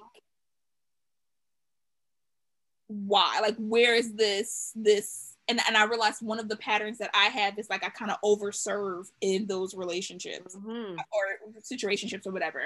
I feel like in the last situationship that I had, that lasted way too long, and I realized that now it lasted way too long. Mm-hmm. Um, I think that was the first time where I was not putting things on a platter type of thing. You know mm-hmm. what I mean? Mm-hmm. And I think some of that does have to do with birthing order and just being that person who got to do everything first and be independent and like serve, serve, serve, and here are my, here's everyone else's needs and push your needs down type of thing. And I think now I'm learning to be selfish. No, I love that. I love that. I think that's very interesting, and I feel like that's very real, because I think in sort of normal family dynamics, there's that expectation that like the oldest sibling has to live their life as an example for someone else. Mm-hmm. Um, it's just, I think it's funny because I was like, I was thinking about like sort of my role in my family dynamic, and the thing is, is if you meet me, I've been I've been told, and I believe I radiate single child energy. You like, do. You do. I, when you meet me, you're like, oh, you you live by yourself. And the thing is, is like, I really sat and was journaling and thinking about it, and like, I was the youngest person in my family, mm-hmm. and I feel like there's this almost expectation and like assumption that as a younger child, you get you get taken care of, you know. Mm-hmm. And then I realized that I have spent most of my life taking care of the rest of my family, mm-hmm. and particularly then having an older sibling that I could not count on, mm-hmm. was incredibly frustrating. Like, I watched To All the Boys I've Ever Loved, and I'm gonna be real, I don't give a fuck about Noah Centimiglia, okay? I don't really care if these little babies make it past college. When them sisters start doing things, mm-hmm. I immediately start crying, because it's like, I I don't know what it means to have a normal sister relationship. And it was part of me that was like, this doesn't feel fair. Like, I'm supposed to be the baby, I'm supposed to be made the priority, but here I am making everybody else the priority. And like having sort of that hyper independence, because it felt like no one else is going to make me a priority, so when I get the chance, I have to be the one, and I can't count on other people. And I think to your point, very similarly, I've never been in a real relationship. I've only been in situationships. And I think before I was, there was a period of time where I was like, oh, you too picky. But I realized it's like, I have spent so much time waiting for people to give me what I like, what I deserve, and not, not receiving that. Absolutely. And so it was like, all right, I'm not going to give all of myself unless I feel like that person is worth it. Mm-hmm. The problem is, is the people who feel most like they're worth it are the people who sort of affirm those patterns that I've known my entire life. Mm-hmm. And that point you were saying about over-serving, it's like, well, this is as good as it gets, so I might as well just double down here and set up camp, even if, you know, it's not, it's not the best. It's like, good enough is good enough. Yeah. And so I, I have to overcompensate to make good enough feel great. And I don't, and I feel like I've reached that point where it's like, all right, like, I'm okay being alone. Maybe I'm too okay being alone. Um, but like, I'm okay being alone because I'm starting to identify what it is that I'm actually waiting for, you know? Mm-hmm. I think, especially for people who are like socialized as women, that whole thing, it's like that idea that you are waiting for the one. Yeah. But the one they present to you is typically not that great. They're like, just the one that's good enough, that we tell you is good enough. He's pretty, he's tall, he doesn't treat you like shit. And so that's, it's that's real. It's like, what does it really mean to be waiting for the one? And like, also why, you know? Part of me hates that I'm doing this, but also completely understands what why I'm doing it. I think there are two things I want to touch on that you said. I think I'm gonna touch on the last thing first. Mm-hmm. I think, yes, because when I was doing this, when I when I first like found this book, I think I found it through TikTok, I'm not even gonna lie. When I found the book, I was just like, I don't want to do this. Like, why? Like, it's centering a man that, like, you know what I mean? Like, even mm-hmm. the way in which it's kind of marketed, it's just like, be your best self so you can attract the one. And I'm all about vibes, let's not get that twisted, mm-hmm. but also just the way it's marketed, I'm like, mm-hmm. um, but then I was like, I had to rethink about how I had to relook at it in a different way. And I was just like, no, this is still about me. Like, I'm still on my journey and mm-hmm. trying to become a better version or a more authentic version, because who I am is great now, but like, a more authentic version of who I want to be and who, how I want to show up in the world. And I, and I am, I do believe that you low-key attract not only what you are ready for, but where you are currently. Mm-hmm. Where I am currently is not where I one want to be. And two, like, I know I can offer more and be more. Yes. So why not? You know what I mean? That's real as fuck. So once I, once I figured out that, I was like, oh, bet. Yeah, let me do that. And then I forgot what the second thing I was going to say. See, I should have started with the first thing first. Yeah, I'll come back to you. But I feel that. I feel like the one is is you. Because I feel like the reason why I want a relationship is to sort of to sort of actualize this next level of growth for myself. I don't know if I've said it on the podcast, but I've said this several times. But like that I spent all of college viewing suffering as this place where growth happens, you know, mm-hmm. where it's like, if I just find the deepest, darkest parts of myself, then I will like unlock the knowledge and heal my parts. And like, it was basically, if I just do as much shadow work as possible, I will come out the other side healed. Absolutely. And I realized that like, while yes, I gained so much, it wasn't the answer. It was like, I'm just like self-flagellating and just like, just burying myself raw and putting myself at a detriment for the sake of like self-actualization. And so I was like, what would it mean to grow out of love? Not mm-hmm. just like grow out of love for myself, but really figure out what it meant to love another person. Absolutely. And so it's like, what I like about this book is I'm not necessarily thinking about the one, though I've started doing a thing and I'll, I'll tell you about my thing in a little bit, but it's really having me revisit, like, what is my relationship with my parents like, and my family like, and like how maybe the relationship with my family might look different, but how have I dra- transferred transferred those patterns onto other relationships? Absolutely. Because literally, like, when I identified that pattern that I had with my family, I was like, all right, I've stopped doing that because I got tired of doing it, and now I have a whole other weird boundary situation, but I'm seeing it play out in my friendships. And like, what does it mean for me to like value my friendships and my chosen family so much, but to still allow it to perpetuate the things that aren't working? You said a word. So something about when you said boundaries. So, you know, I'm in therapy and I feel like I've talked about it enough on the podcast, but like, one of the things that we've identified is I am not great at boundaries. I used to, when I first went to therapy, one of the things I would tell her, and she like laughed, but in a way that was like, we gonna see. Uh, I was like, I really value transparency and like da da da da da, and I still value that mm-hmm. that very much. But I realized it wasn't transparency that I, that I thought I was, you know, showing. It was a lack of boundaries. Mm. I thought I could bare my soul to someone and it, it, I would be accepted, right? Mm. And you know, further down the line, I learned that I do have this issue with loss. And this issue with abandonment, and I hate mm-hmm. calling it that, but it is what it is. Um, and yeah, like I feel like it's a boundaries thing. Like right now, at the good old age of twenty-six or, or twenty-five, almost twenty-six, I'm learning how to establish boundaries with my mom. Like mm-hmm. my mom is the most, my relationship with my mom is the most intimate relationship I think I have. Mm-hmm. Um, and I realized that I don't set up boundaries in the proper way. So like establishing boundaries at this age is like difficult. And I wonder, right? And I, and, and I think I, I'm one of those people, everything happens for a reason. Like there are no coincidences in this life, but like, mm-hmm. I think there's, a, it's a really good thing that I have not been in like an actual relationship mm-hmm. because I could easily see my infatuation and love for another person mm-hmm. allowing for boundaries to slip. And I'm finally in a space where I let no one cross a boundary that I've set up, right? Mm-hmm. And it goes to the person who birthed me as well, right? Mm-hmm. Uh, as a matter of fact, like a couple days ago, no, it was yesterday. I don't even know why I thought it was a couple days ago. Yesterday, I like called a family meeting because like we call family meetings in my house. Oh, that's so beautiful.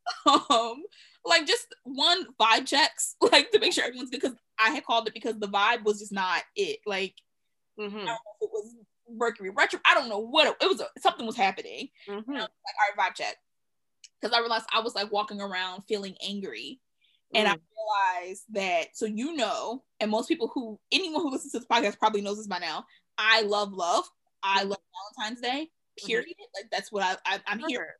Yes. um I had got my whole household like like a teddy bear. It was like a, a animal a, a, a teddy bear animal of they're not of their choosing, but like that reminded me of them. So my mom got like a whale, my sister got a unicorn, and my other sister got a turtle, right? Got them a box of chocolates, and then I gave them like a, a like a gift card, right? Now mind you, I did this on the thirteenth. I didn't do it on Valentine's Day because initially we were supposed to go do our taxes, but that's a whole other conversation. And I got no card, I got no nothing. And when I tell you, I was walking around angry and I couldn't figure it out. And one of the assignments was like, let me pull it up. One of the assignments was just like, what do you mm. relationship? And then you turn it into like an I statement almost. Mm-hmm. I literally wrote, I need reciprocity in my relationship. And I realized it was in response to that, right? Mm-hmm. And No, it said I called said meeting yesterday, and mind you, I did cry. I'm not even gonna hold it. Like, girl, yesterday something was in the air. Maybe it was preparing for Pisces season, but something was in the air. And like I said, it doesn't help that my pi- like my my Venus is in Pisces, so like I'm feeling extra heightened right now in reasons I don't need to. Mm-hmm. I'm sitting here, I'm like crying, but I'm like getting my point across, and and I did it in such a way that made me feel really brave, because sometimes I just keep once mm-hmm. again keep everything under the rug and like keep it pushed mm-hmm. on. But I was like, no, like y'all hurt my feelings. I literally used the term. I said, y'all hurt my feelings. Mm-hmm. And it was like, wait, what? Because I was like, one, I'm not going to take excuses. Two, you all know me long enough to know there. I'm literally staring right now at like a stack of romance novels. Please, please, y'all know I love love. Like, mm-hmm. so, but I feel like there was just like, I owe it to myself to stand up for myself. And mm-hmm. which I did not do that before. Mm-hmm. You know what I mean? And the other thing I was going to say, I remembered what it was. Mm-hmm. Um, in the last situationship, I realized it was the first time, because you said something like, um, we kind of just accept it. He's not doing this, that, and the third, but mm-hmm. he's still not R one. Mm-hmm. I think with, uh, almost said his name, with that person, mm-hmm. he, nothing was, okay, we weren't compatible, and I don't think anything was wrong with him, mm-hmm. but I realized I just can't accept he's not me verbally abusing me, and he's not mm-hmm. saying things and manipulating me, so he's good. Like, I just, I recognize mm-hmm. we're not compatible. Mm-hmm. I recognize that certain things he did made me uncomfortable, and mm-hmm. it wasn't anything bad. You just, you know, I'm not, we just weren't compatible. And yeah. it was first time that I was like, good job, Emma, because twenty-two year old Emma, and I've told you this, twenty-two year old Emma, bet we would have been in a relationship like day three. period period okay mm-hmm. But twenty-five year old Emma knew, was like, mm-mm, girl, pull it together. I feel, and I think there's there's sort of that like dance of like this, it's like almost like, should I settle? It's like, should I settle? Because I don't know if it gets better than this. It's like, it's like, if I found this, this must, it's like, if this is what the universe has provided me, this must be the answer, because it's good enough to look kind of like the answer. It's like, yep. No, girl, you, you trying to force a square peg into a round hole because you think that'll work. Um, but I think you said a lot of things that I, because I think something I've realized through both this practice and just in like the past few months mm-hmm. is how how few boundaries I feel like I was allowed as a child. Mm-hmm. Like, we don't get personal. This is why I don't tell my parents about this podcast. But like, oh, they they don't know the name of it. They no. My mom, we got a podcast. That's it. Exactly. I, I'd be like, I recorded the podcast. That's all they know. Um, but I think like I will have conflicts with my parents, and my mom will be like, "You don't do conflict well," and like I can feel myself shut down, because it's like, I have all these thoughts in my head. It's like, what's the point of saying them if you're not going to respect them or listen to them? Mm. You know, it's like, it's like, I can try and set as many boundaries as I like, but if you are not going to respect them, like as a child, it didn't, then it didn't matter. Like, mm. I remember, I remember me and my father went to the movies. We went to go see Sparkle, the Jordan Sparks one. I know. Great time. Movie hadn't even started yet. Like, the trailers had just ended. The lights about to go down. And my father's like, you should do a better job of hiding your diary because your mother reads it. And I spent the first five minutes of that movie bawling. Yeah. Like, what? Excuse me, sir. Why would you do that to me? Not right before the movie. Like, there was a way to have that conversation. Bitch, like, George Spice just got on the screen and I'm crying because I ain't got no privacy in my life. And it was just like, there's there's a chapter book, I don't know if you got there, but it's like the agreements we make with other people, whether we mean to or not. And I think I sort of have just, I made this agreement with my parents that like, they don't have to respect my boundaries. Mm-hmm. Maybe it's an immigrant thing, maybe it's a whatever, but it's like, I've literally had, I'll have conversations with my mother where I'm like, do you not see me as a separate entity from yourself? And like, the thing is, is most of our relationship feels very jokey. So she's like, no, you're not. You are a part of me. And will say things that like, when I hear them, I'm like, that actually makes me very angry. But it's like, I can't allow myself to really fully accept how much of my boundaries will not be respected, so I have to laugh it off. Yeah, it's like it has to be a joke, because if I took this seriously, I would absolutely have to be very upset about it.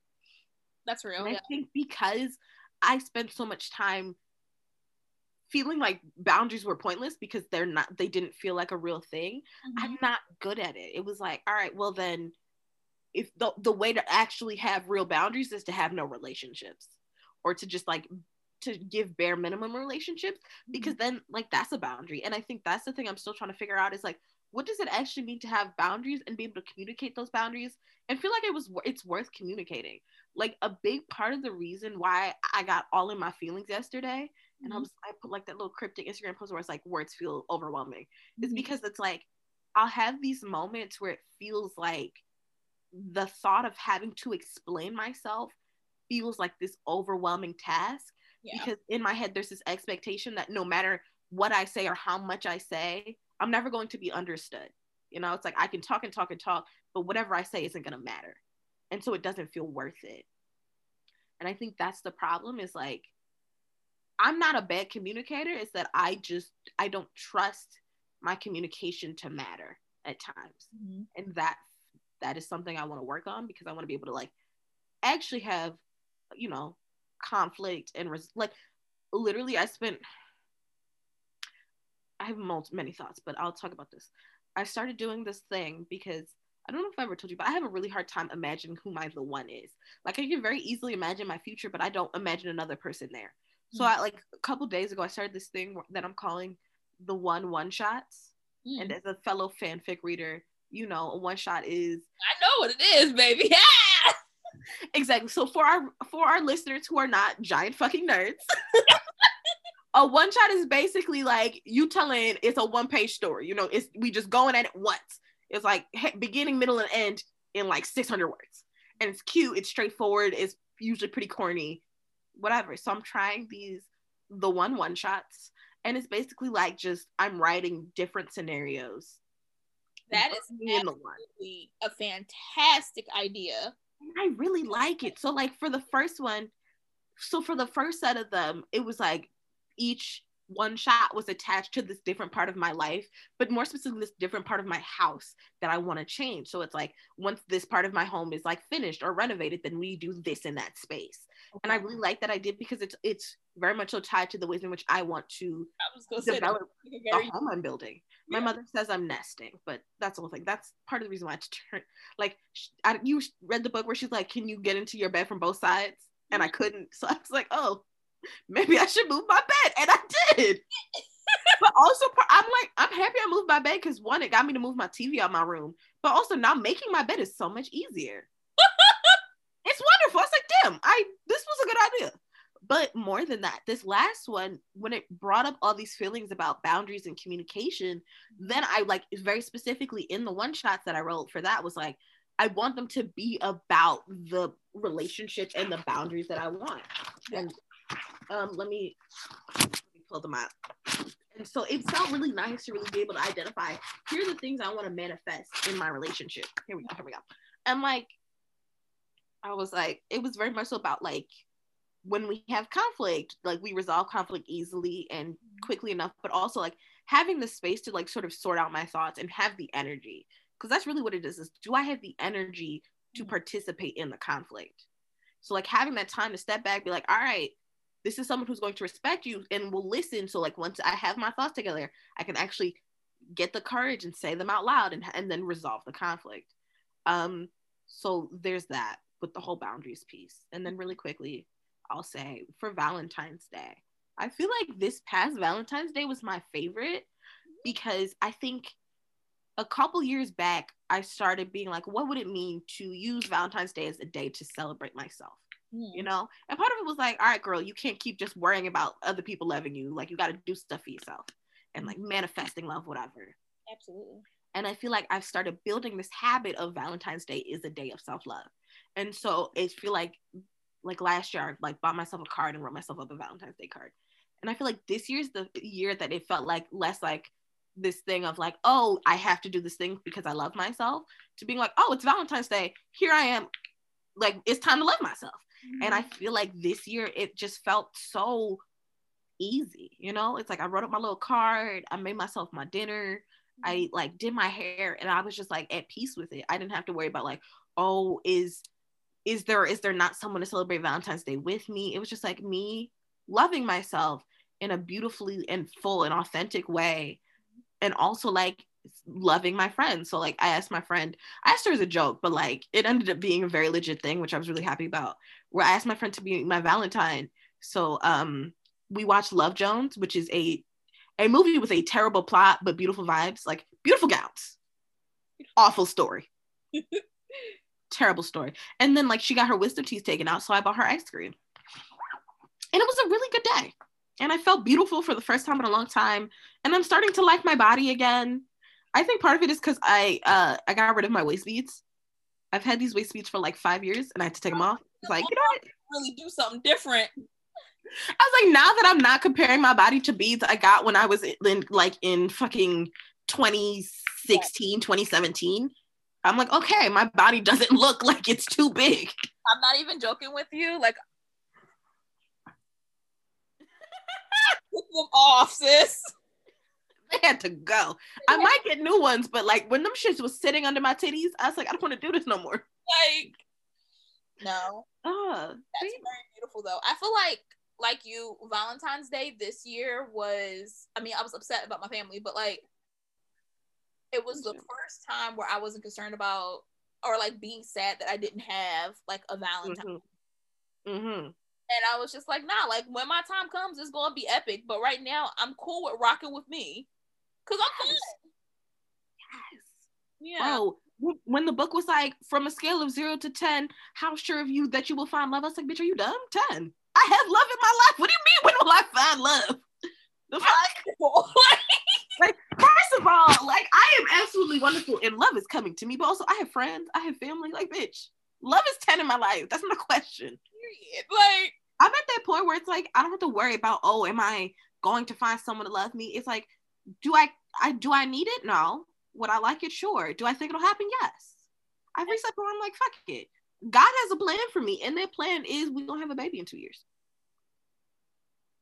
Listen, they say tell God if you want God to laugh, tell him. Tell him your plan. Yeah, girl. But I be telling God my plans, and he be like, okay, we don't get there, but you gonna cry about it.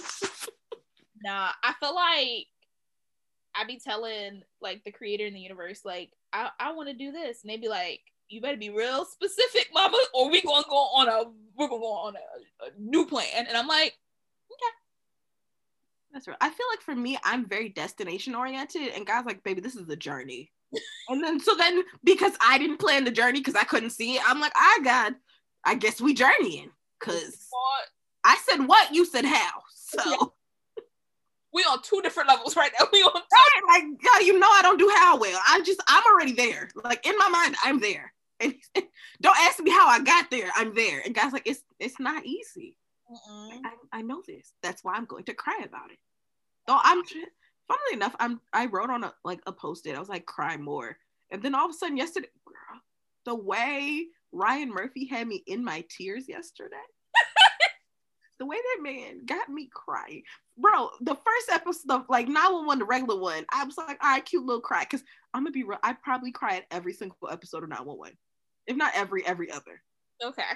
Because they be having the little moments, and I'll be like, oh, this is beautiful. nine one one Lone Star does not give a single fuck about coronavirus. I saw like six masks total. These niggas went to seventy-five different locations. These niggas are having house events. Bitch, they went to a pool party and the mask wasn't even a problem. Right. They went to a pool party and the problem was a volcano. Tell me Texas got volcanoes. Bitch, the things that happen in this show don't make sense. Volcano. I'm but like, you be like chilling, all of a sudden somebody dead. And in like the worst way possible. Please, I don't have time. Mm-hmm. Not the point is, I feel like I there was a period of my life where I like shut myself off emotionally, like where I was like seeking to not feel things. Mm-hmm. And so it got to the point where it was like I can't. I would like see myself feel something, and then I would just internalize it so fast. I would like watch the feeling pass me by. So all I could tell you is that I felt something. Don't know what, don't know why, but I felt something. And then I, I sort of like had to force myself to feel things using substances. And I didn't want to do that anymore. You know, I didn't want to have to get high as balls to cry. Right. Being able to cry sober and like be able to be like, all right, this is why I'm crying. This is why I'm upset. I might use Ryan Murphy's foolishness to make me cry, to initiate the cry. But I understand that what I'm doing is sitting in a particular emotion. I'm just grateful for it. That's beautiful. That's oh. actually really wonderful, friend. Thank you. I thought This Is Us was going to get me because my friend said it was sad and I was underwhelmed. I am tired. I think I'm an episode behind. Honestly, the show, I feel like it's dragging. And then there don't be an episode the next week. Yep. And then I'm like two episodes behind somehow, and I'm just confused because the, they came back. So like, did you watch last week? Have you finished it?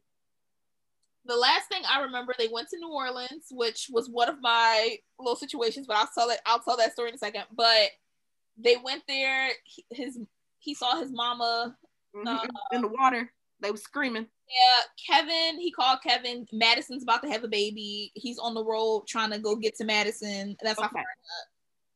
Okay, what was the last thing you saw Randall do? Cry in the water and call his brother? Brother, you didn't finish the last episode. You are like an episode and a half behind. No. Did no, you see Kevin, did you see Kevin get in the car? Did yeah. You, did you okay, did you see David Rosen? No. Okay, if you did not see Joshua Malina in the episode, you did not finish the last episode. Bitch, if you did not see David Rosen.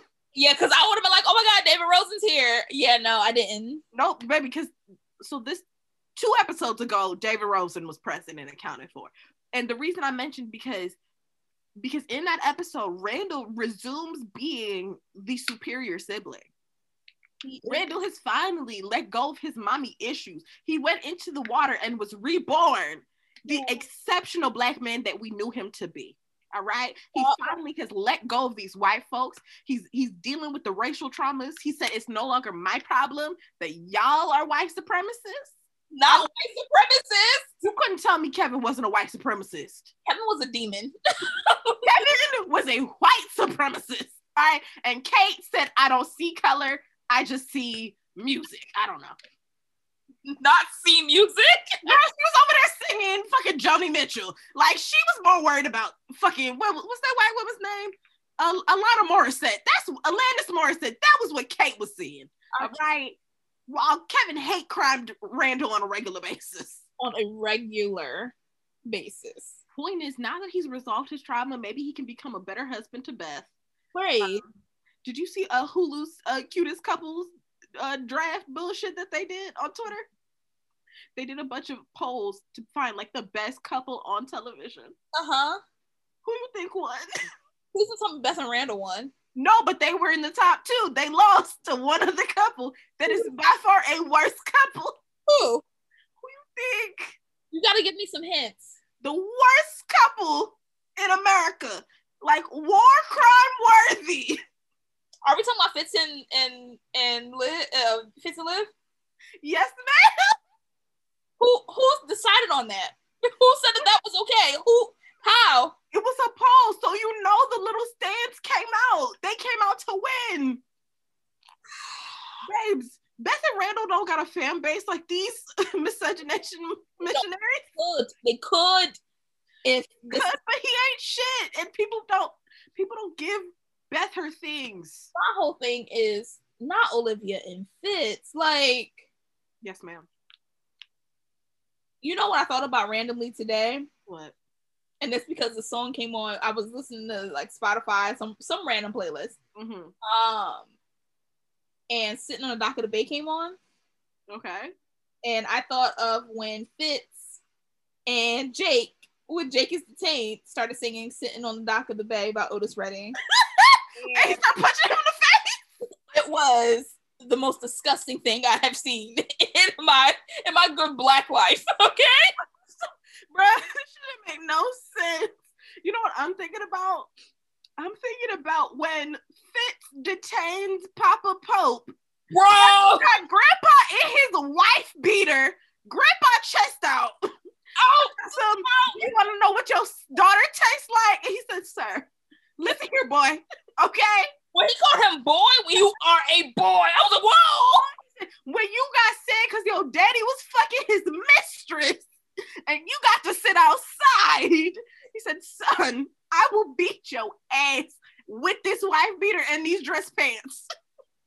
Fits. During that scene, I was I was disgusted. I was tired. I was I was every emotion. I was just like, why would you tell that man that? Because he's like, a white man.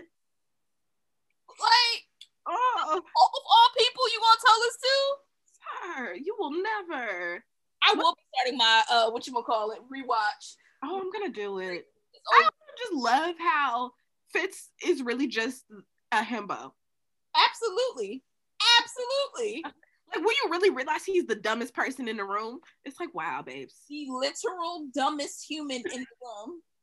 It's like, it, I hate to say, but in terms of intelligence, it goes, it goes Fitz, Melly, and like Melly and David Rosen are low-key tied. David Rosen is intelligent in the fact of the matter, he just knows how to memorize them little laws and statutes. That's okay, fair. Okay, fair. Okay, fair. He be he be reading. So it goes Fitz, David Rosen, Melly, Susan Big Bands Ross. When she read that bill and said, this shit don't work. Wait a second. Y'all wrote uh, two hundred pages of nothing. Y'all wasting time and paper. Susan Big Bands, Bad Bitch Ross. Fuck Portia, she don't even need to be on the list. No.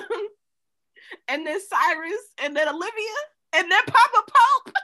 Papa Pope is the smartest one in this universe, let's be clear. He y'all bitches playing, y'all bitches playing checkers, maybe you playing chess, bitch, I'm playing Mahjong, I'm playing Sudoku, I'm playing games you ain't never heard of, bitch, I'm playing Jumanji. Okay? Combs of Dunshire, okay? Call Ben White up. Like, I hate you so much. No, you know, she play, they play, what's that show they play on New Girl? The New Americans? Um, um, what is it called? Something Americans? True American. The East play True American.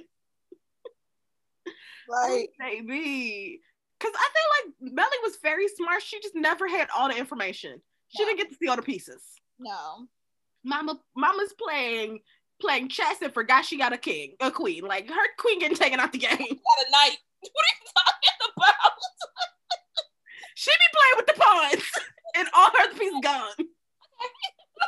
Like, oh, I did something. It's like, yeah, baby, but you did. What you think you did? She be like, oh, I I took this person's king, queen. It's like, no, bitch, they stole all your pieces. When Papa Pope said, oh, you want my money? I'm going to murder an entire bus. And that's on your conscience. Like, I'm like, um. Okay. Ooh. Oh my God, not the point, but yes. Oh, what a himbo. Point is, uh, This Is Us. How did we get to This Is Us? Oh, because I was crying. But did you want to talk about New Orleans? Oh, yeah. So I had this, we never actually talked about it, but throughout this entire process, I've been applying to doctoral programs. Um, and as of last week, well, as of last week, I got accepted to one. And then as of two days ago or yesterday, I had gotten into another one. And ironically, the school that I got into, the first one, was Tulane University. So I had been seeing all of these just like connections to New Orleans. And I kept saying mm-hmm. to, to the University of Ancestors, because I just shot out at them. I was like, all right, I see y'all. I see y'all. We good. We good. Toward, so the other school I got into was U C L A. I'm leaning towards Tulane right now, but I told, um, like I've been asking, I like, and I'm going to ask you, obviously, I was going to ask you not on the podcast, but I'm asking different people's opinions on different things, just trying to get like better mm-hmm. perspective. Um, I want to make sure that I'm making a very rational decision because mm-hmm. it's something that's going to impact my life for the next four to six years. So I want to make a proper decision. Uh, okay. I'm, I'm gonna be quiet. Why? Because I feel like it's not, there's no such thing as the right decision okay. or like the proper decision. It's, I think vibes more, matter more than anything, because I think you're called to be where you're supposed to be. Yeah. And wherever you end up is where you're supposed to be.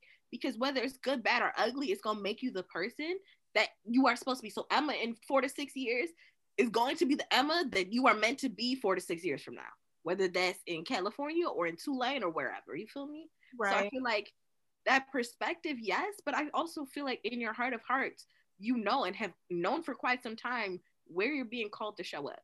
Um, it's wonderful, it's amazing, it's beautiful, and I'm really happy for you, sis, because I feel like you, like, you know, I've been talking about the different seasons. You about to enter this brand new season, big things are going, like it's going down, mm-hmm. and I'm very excited for you. You know, I'm about to enter my my year nine, my personal year nine. Ooh, I'm in. What am I? I think I'm in year five or six. I can't remember. Year five is all about changes, so that's fun. I think last year might have been year five. Let me let me do the math again. Uh, it might be six. Do you know what six is?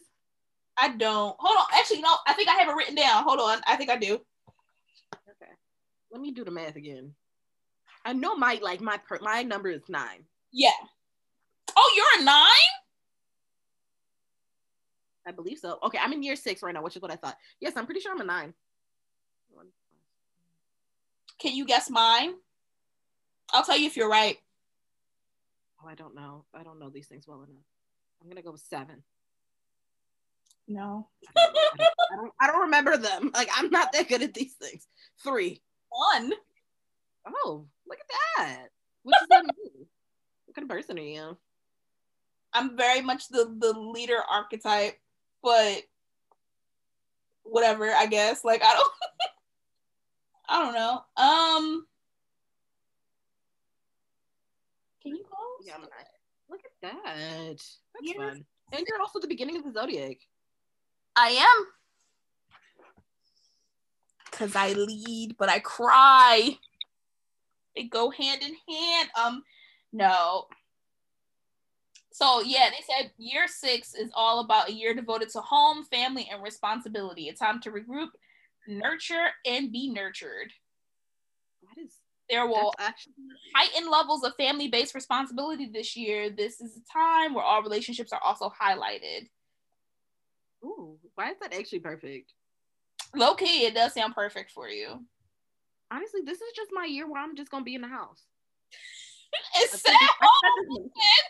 No, actually though, literally this is because I feel like, yes, I have all these career aspirations and all these things, but it's like, I know I want to accomplish them, but I know that I don't need to accomplish them right now. Absolutely. Like, you know how I, I don't think about the how of things, I just think about the what. And it's like, I'm okay with that right now because it's like, I'm taking my time, I'm enjoying myself, I like the work I do, I'm building my home, I'm nesting, as my mother said. And part of my career goals are my personal goals. And that's real. Catch me, uh, twenty twenty-two, twenty twenty-three, twenty twenty-two, twenty yeah. Um, it's just very interesting. What year are you entering into? So when when when April eighteenth comes, when yeah. my birthday comes, I'll be entering a year nine. Which is all like, isn't that about like endings and shit? No, they yeah. said the change affects relationships, jobs, geographical location, spirituality, and health, all of that. Just so literally everything that's actually happening to you. Like, all of it literally is is checking out.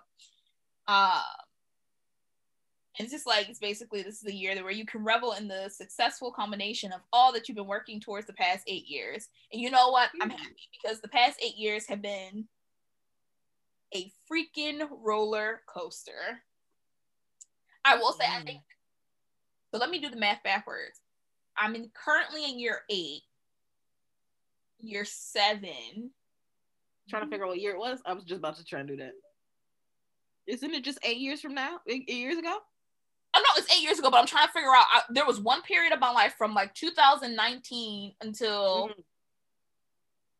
parts of two thousand twenty. Mm-hmm. Life was just down bad, baby. Like... It was terrible. That wasn't even a personal thing. I think just that was just the, the earth, all that bullshit. When whatever, I tell you, whatever age is before Aquarius, for real, because something was going on. Something was something was in the water. Baby, the way twenty eighteen to twenty twenty kicked my ass. Mm. Wait, okay, wait a minute. What is eighteen? eighteen and two is ten. It's eleven. That's two. I think that was my year three. The way year three came out with a bang, bitch. Okay. Out. Like, mm. that shit hurted. Mm-mm. But yeah, no, all in all, I'm very excited for this journey. I'm very excited for where it's leading me. I do feel, I will say one thing that I've been feeling more comfortable in, I guess. Um, the people that are in my life currently, mm-hmm. I used to get stuck on people staying forever, right? Mm. Um, and, and I'm at a point where I'm okay if folks leave now, right? But the people that I have, I have some really good people in my life, long story short, like some really beautiful, beautiful, beautiful souls that I think I'm a lot more appreciative of. Not that I wasn't, I wasn't intentionally trying not to be appreciating folks, but now I'm in a space where I'm just like, yo, I really like, like the universe really looked out with the people that's in my life. I feel that. I definitely feel that. I feel like I have those moments where I realize that like the the relationships I've been able to cultivate in my life are just a testament to just how, one, I think the person I am, but also just the love that I have in my life. Like I remember being in middle school or whatever, and like people being like, you ain't got no friends, da da da da da. And I remember, and I think I internalized that far more than I realized, where it was like, yeah, I had friends, but I didn't think about it. And then I had someone tell me, they were like, you're friends with everybody. And I really thought about it. I was like, wait, I am friends with everybody. And not because I need to, or because I like, I'm trying to be like, whatever. It's just cause like, I just fuck with people. And like, I like fucking with people. And I think, just... I think something about you, I've realized, yes, you are friends with everyone. You're very like, you're there. And I think there's a difference between being friends with everyone and being friendly, right? Mm-hmm. That makes sense. So like, I'm mm. friendly, but I'm not necessarily friends with everyone. Like, you are really, really good. You are a really good people person. Like, genuinely. Like, you were vibing with our professor. I was, I keep thinking back to it, but you was vibing with our professor. And I'm just Bro, like... Oh, she loved me. I don't know why people be loving me. You. Okay? And I'm just like... That's the thing I didn't realize. Is like, I sometimes I'll be forgetting the impact my energy has on people. Where I just be like, okay. Y'all. People be talking with me. Like, I be forgetting... Like, I forgot if I, if I told this story, but when I was... As somebody, it was like a Zoom goodbye party for somebody. I was just being myself briefly. And then I go into a different meeting. They're like, oh, well, you had all that energy and that vibe then, so we expect it now. And I was like, the fuck? Why y'all vibing with me so hard? Literally, um, I don't know if you saw, I took that little quiz. It was like, which queer-coded character are you? And I got Shigo. And I was like, that don't sound right. And then I was talking to my friend. She's like, absolutely, this sounds right. I was like, what? That's why I think I like I like did the little clap emoji or something. Yes, that's perfect. I was like, in my mind, I was like, I'm senior, senior, junior. Like, bitch. I was like, what? And then I remember people will literally come up to me like, I was scared of you. And then I saw you smile at somebody. Yeah. And I was like, oh, I'm mysterious. I'm a Scorpio. You no, but you. This is the thing, and this is the thing. You are mysterious a little bit, but like in the best enticing way, not in a like, not in a okay, not in a you're gonna show up to somebody's funeral and all mm-hmm. black and just stand in the background and everyone now thinks this person has a secret type of way, but mm-hmm. in a I want to know more about her way. Yeah. I feel like it's feel like it's like people who don't know me see me be friends with everybody, and then if they're like, it's like if I don't have anything with them, they're like, who is this person and why am I the only person that's not friends with them? Mm-hmm. I feel like that's how it comes across. And it's like interesting because I, I don't think about these things.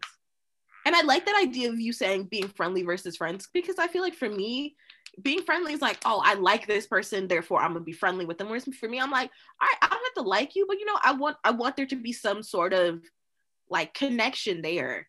That like is tantamount to friendship, you know, like you might not be somebody I want to I want to fuck with on an everyday basis, and I can see how like you're not like my best friend down for whatever, but it's like at the end of the day we have a mutual respect and love that like translates as friendship. Mm-hmm. That I, makes respect sense. That. I respect that. Yes, I just want to, you know, I just want to be out here spreading love, bitch. I had them flowers in my hair. I was like, wow, I am the physical embodiment of love. Like you better come get me. I forgot. I'm ready. I forgot what song you paired with it, but I wanted you to to to do that Minnie Riperton song. At your best, you are loved. No. Come on. Uh-huh.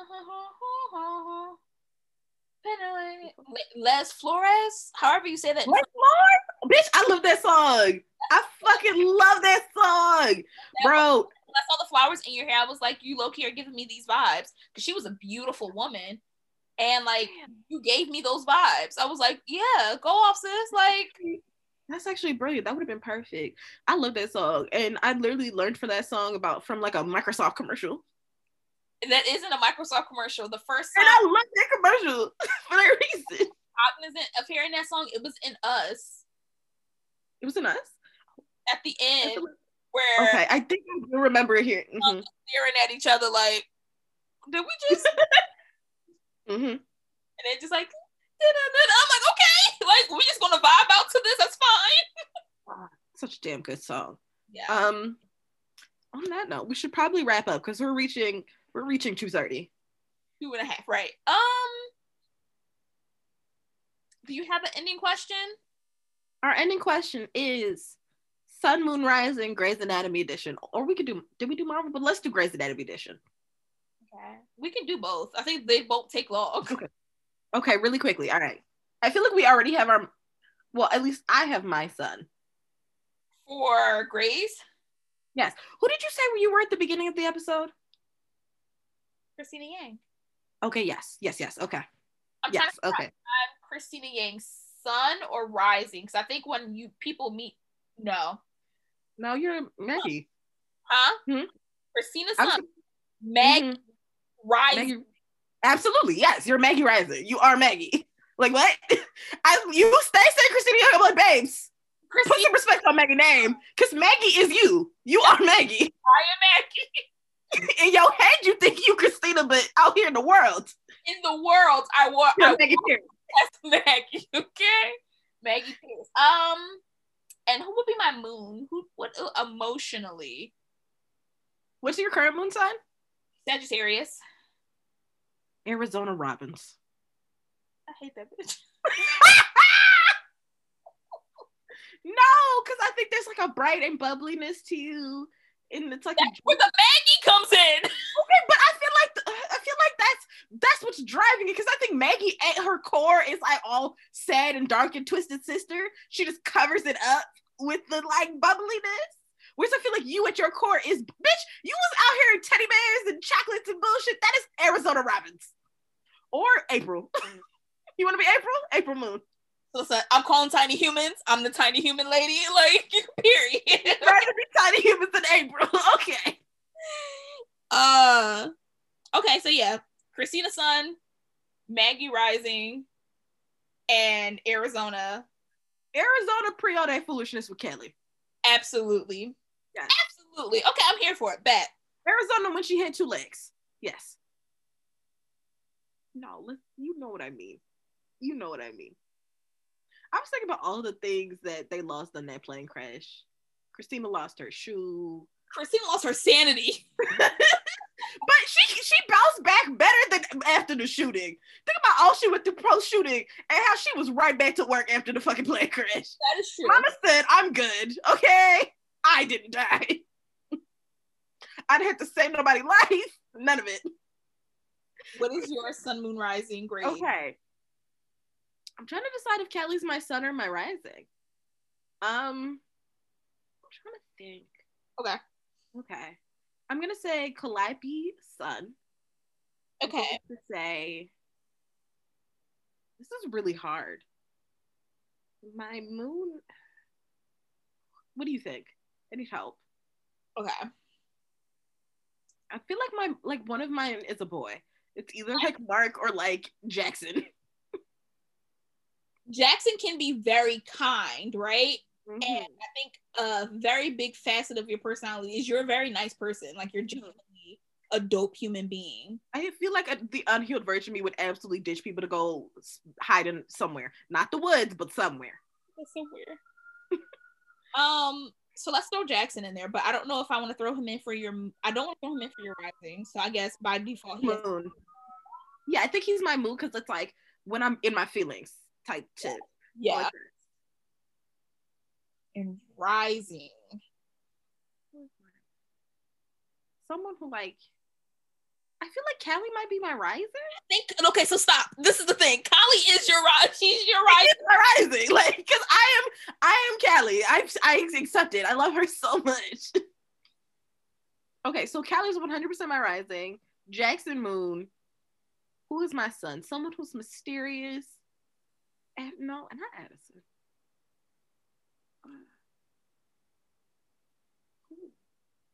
Not Addison, but who's Addison-esque?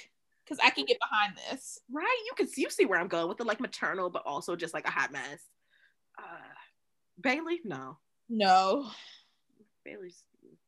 Bailey, you know exactly where I was about to go with that one. So you didn't have to say it because I was gonna say it. Mm-mm. Let's say Addison, because I can't think of someone who's Addison-esque. What about Ni- no, Naomi's a dumbass. And that's private practice. I love Naomi, but she was dumb. Mm-hmm. So dumb. If we don't go Addison, I think we go. I think we're the rest of the doctors. Not You're not Weber. Weber. I'm not Shepherd. I'm not. Who's like? Honestly, the only other person I can think of is like Mark. But I'm not like. I'm, I'm, I feel like Addison had more care. I'm gonna say Addison because yeah. I feel like Addison is like a tough love type of person, low key, where it's like she comes in and you would expect her to be this one thing where she's like this mysterious sexy lady, and then she's this giant soft baby who yeah. just has all of these feelings. So Addison's son, Callie rising. Oh, stop! I was gonna say Callie Torres, and then realize that's not what we're doing. That's not what we're doing. Okay, Addison's son, Jackson Moon, Callie rising. I'm here for it. I see it. Yes. And you are Christina's son. Maggie. Arizona. Okay. Maggie rising, Arizona Moon. Yeah. I can see that. Okay. Are we doing Marvel real quick? It feels hard. I feel like that's going to take a minute. Let's, let's rapid fire it. Okay. Rapid fire. Um, um, um. Exactly, girl. I told you it's gonna take me a minute. okay, okay, okay, okay. Um, let's just. Can we do this next time? Let's do this next time. I can't do it next week. Boom. Yes. It's a, it's a, a teaser, a cliffhanger for next week. All right. And with that being said, um, I guess our final, my final question of the day is, why do you rewatch Grey's Anatomy? For comfort. Partially, to be honest with you, um, because we had had this conversation kind of before, mm-hmm. I wanted to see if that was pretty accurate, right? Mm-hmm. So, yeah, I was like, oh, let me see Christina's storyline, because like in my mind, my son is very much Christina. Yes. And I'm just like, okay, cool. Mm-hmm. And now here we are. Yes. It's also a source of comfort too, just a real big source of comfort. I feel like for me, Grey's Anatomy was the first like contemporary show that I felt connected to, where I was just like, oh, there's something here. Mm-hmm. And I think like like couple years, like last year I caught up because I had taken like a good six, seven year long break. Like after Derek died, I stopped. And, oh. like, and like realizing just how much, kind of like Scandal, how integral these characters were to my development, and the fact that I still cared about them that much mm-hmm. was just really beautiful. So like rewatching it, I'm like, something I love about shows that have been on for a while is the progression of characters, and this is why I love television in general, is just being able to watch a character become themselves. Like with movies, you can have underdeveloped characters and it doesn't matter because it's a moment, mm-hmm. but like the whole point of television is, what does it mean to become a person over time?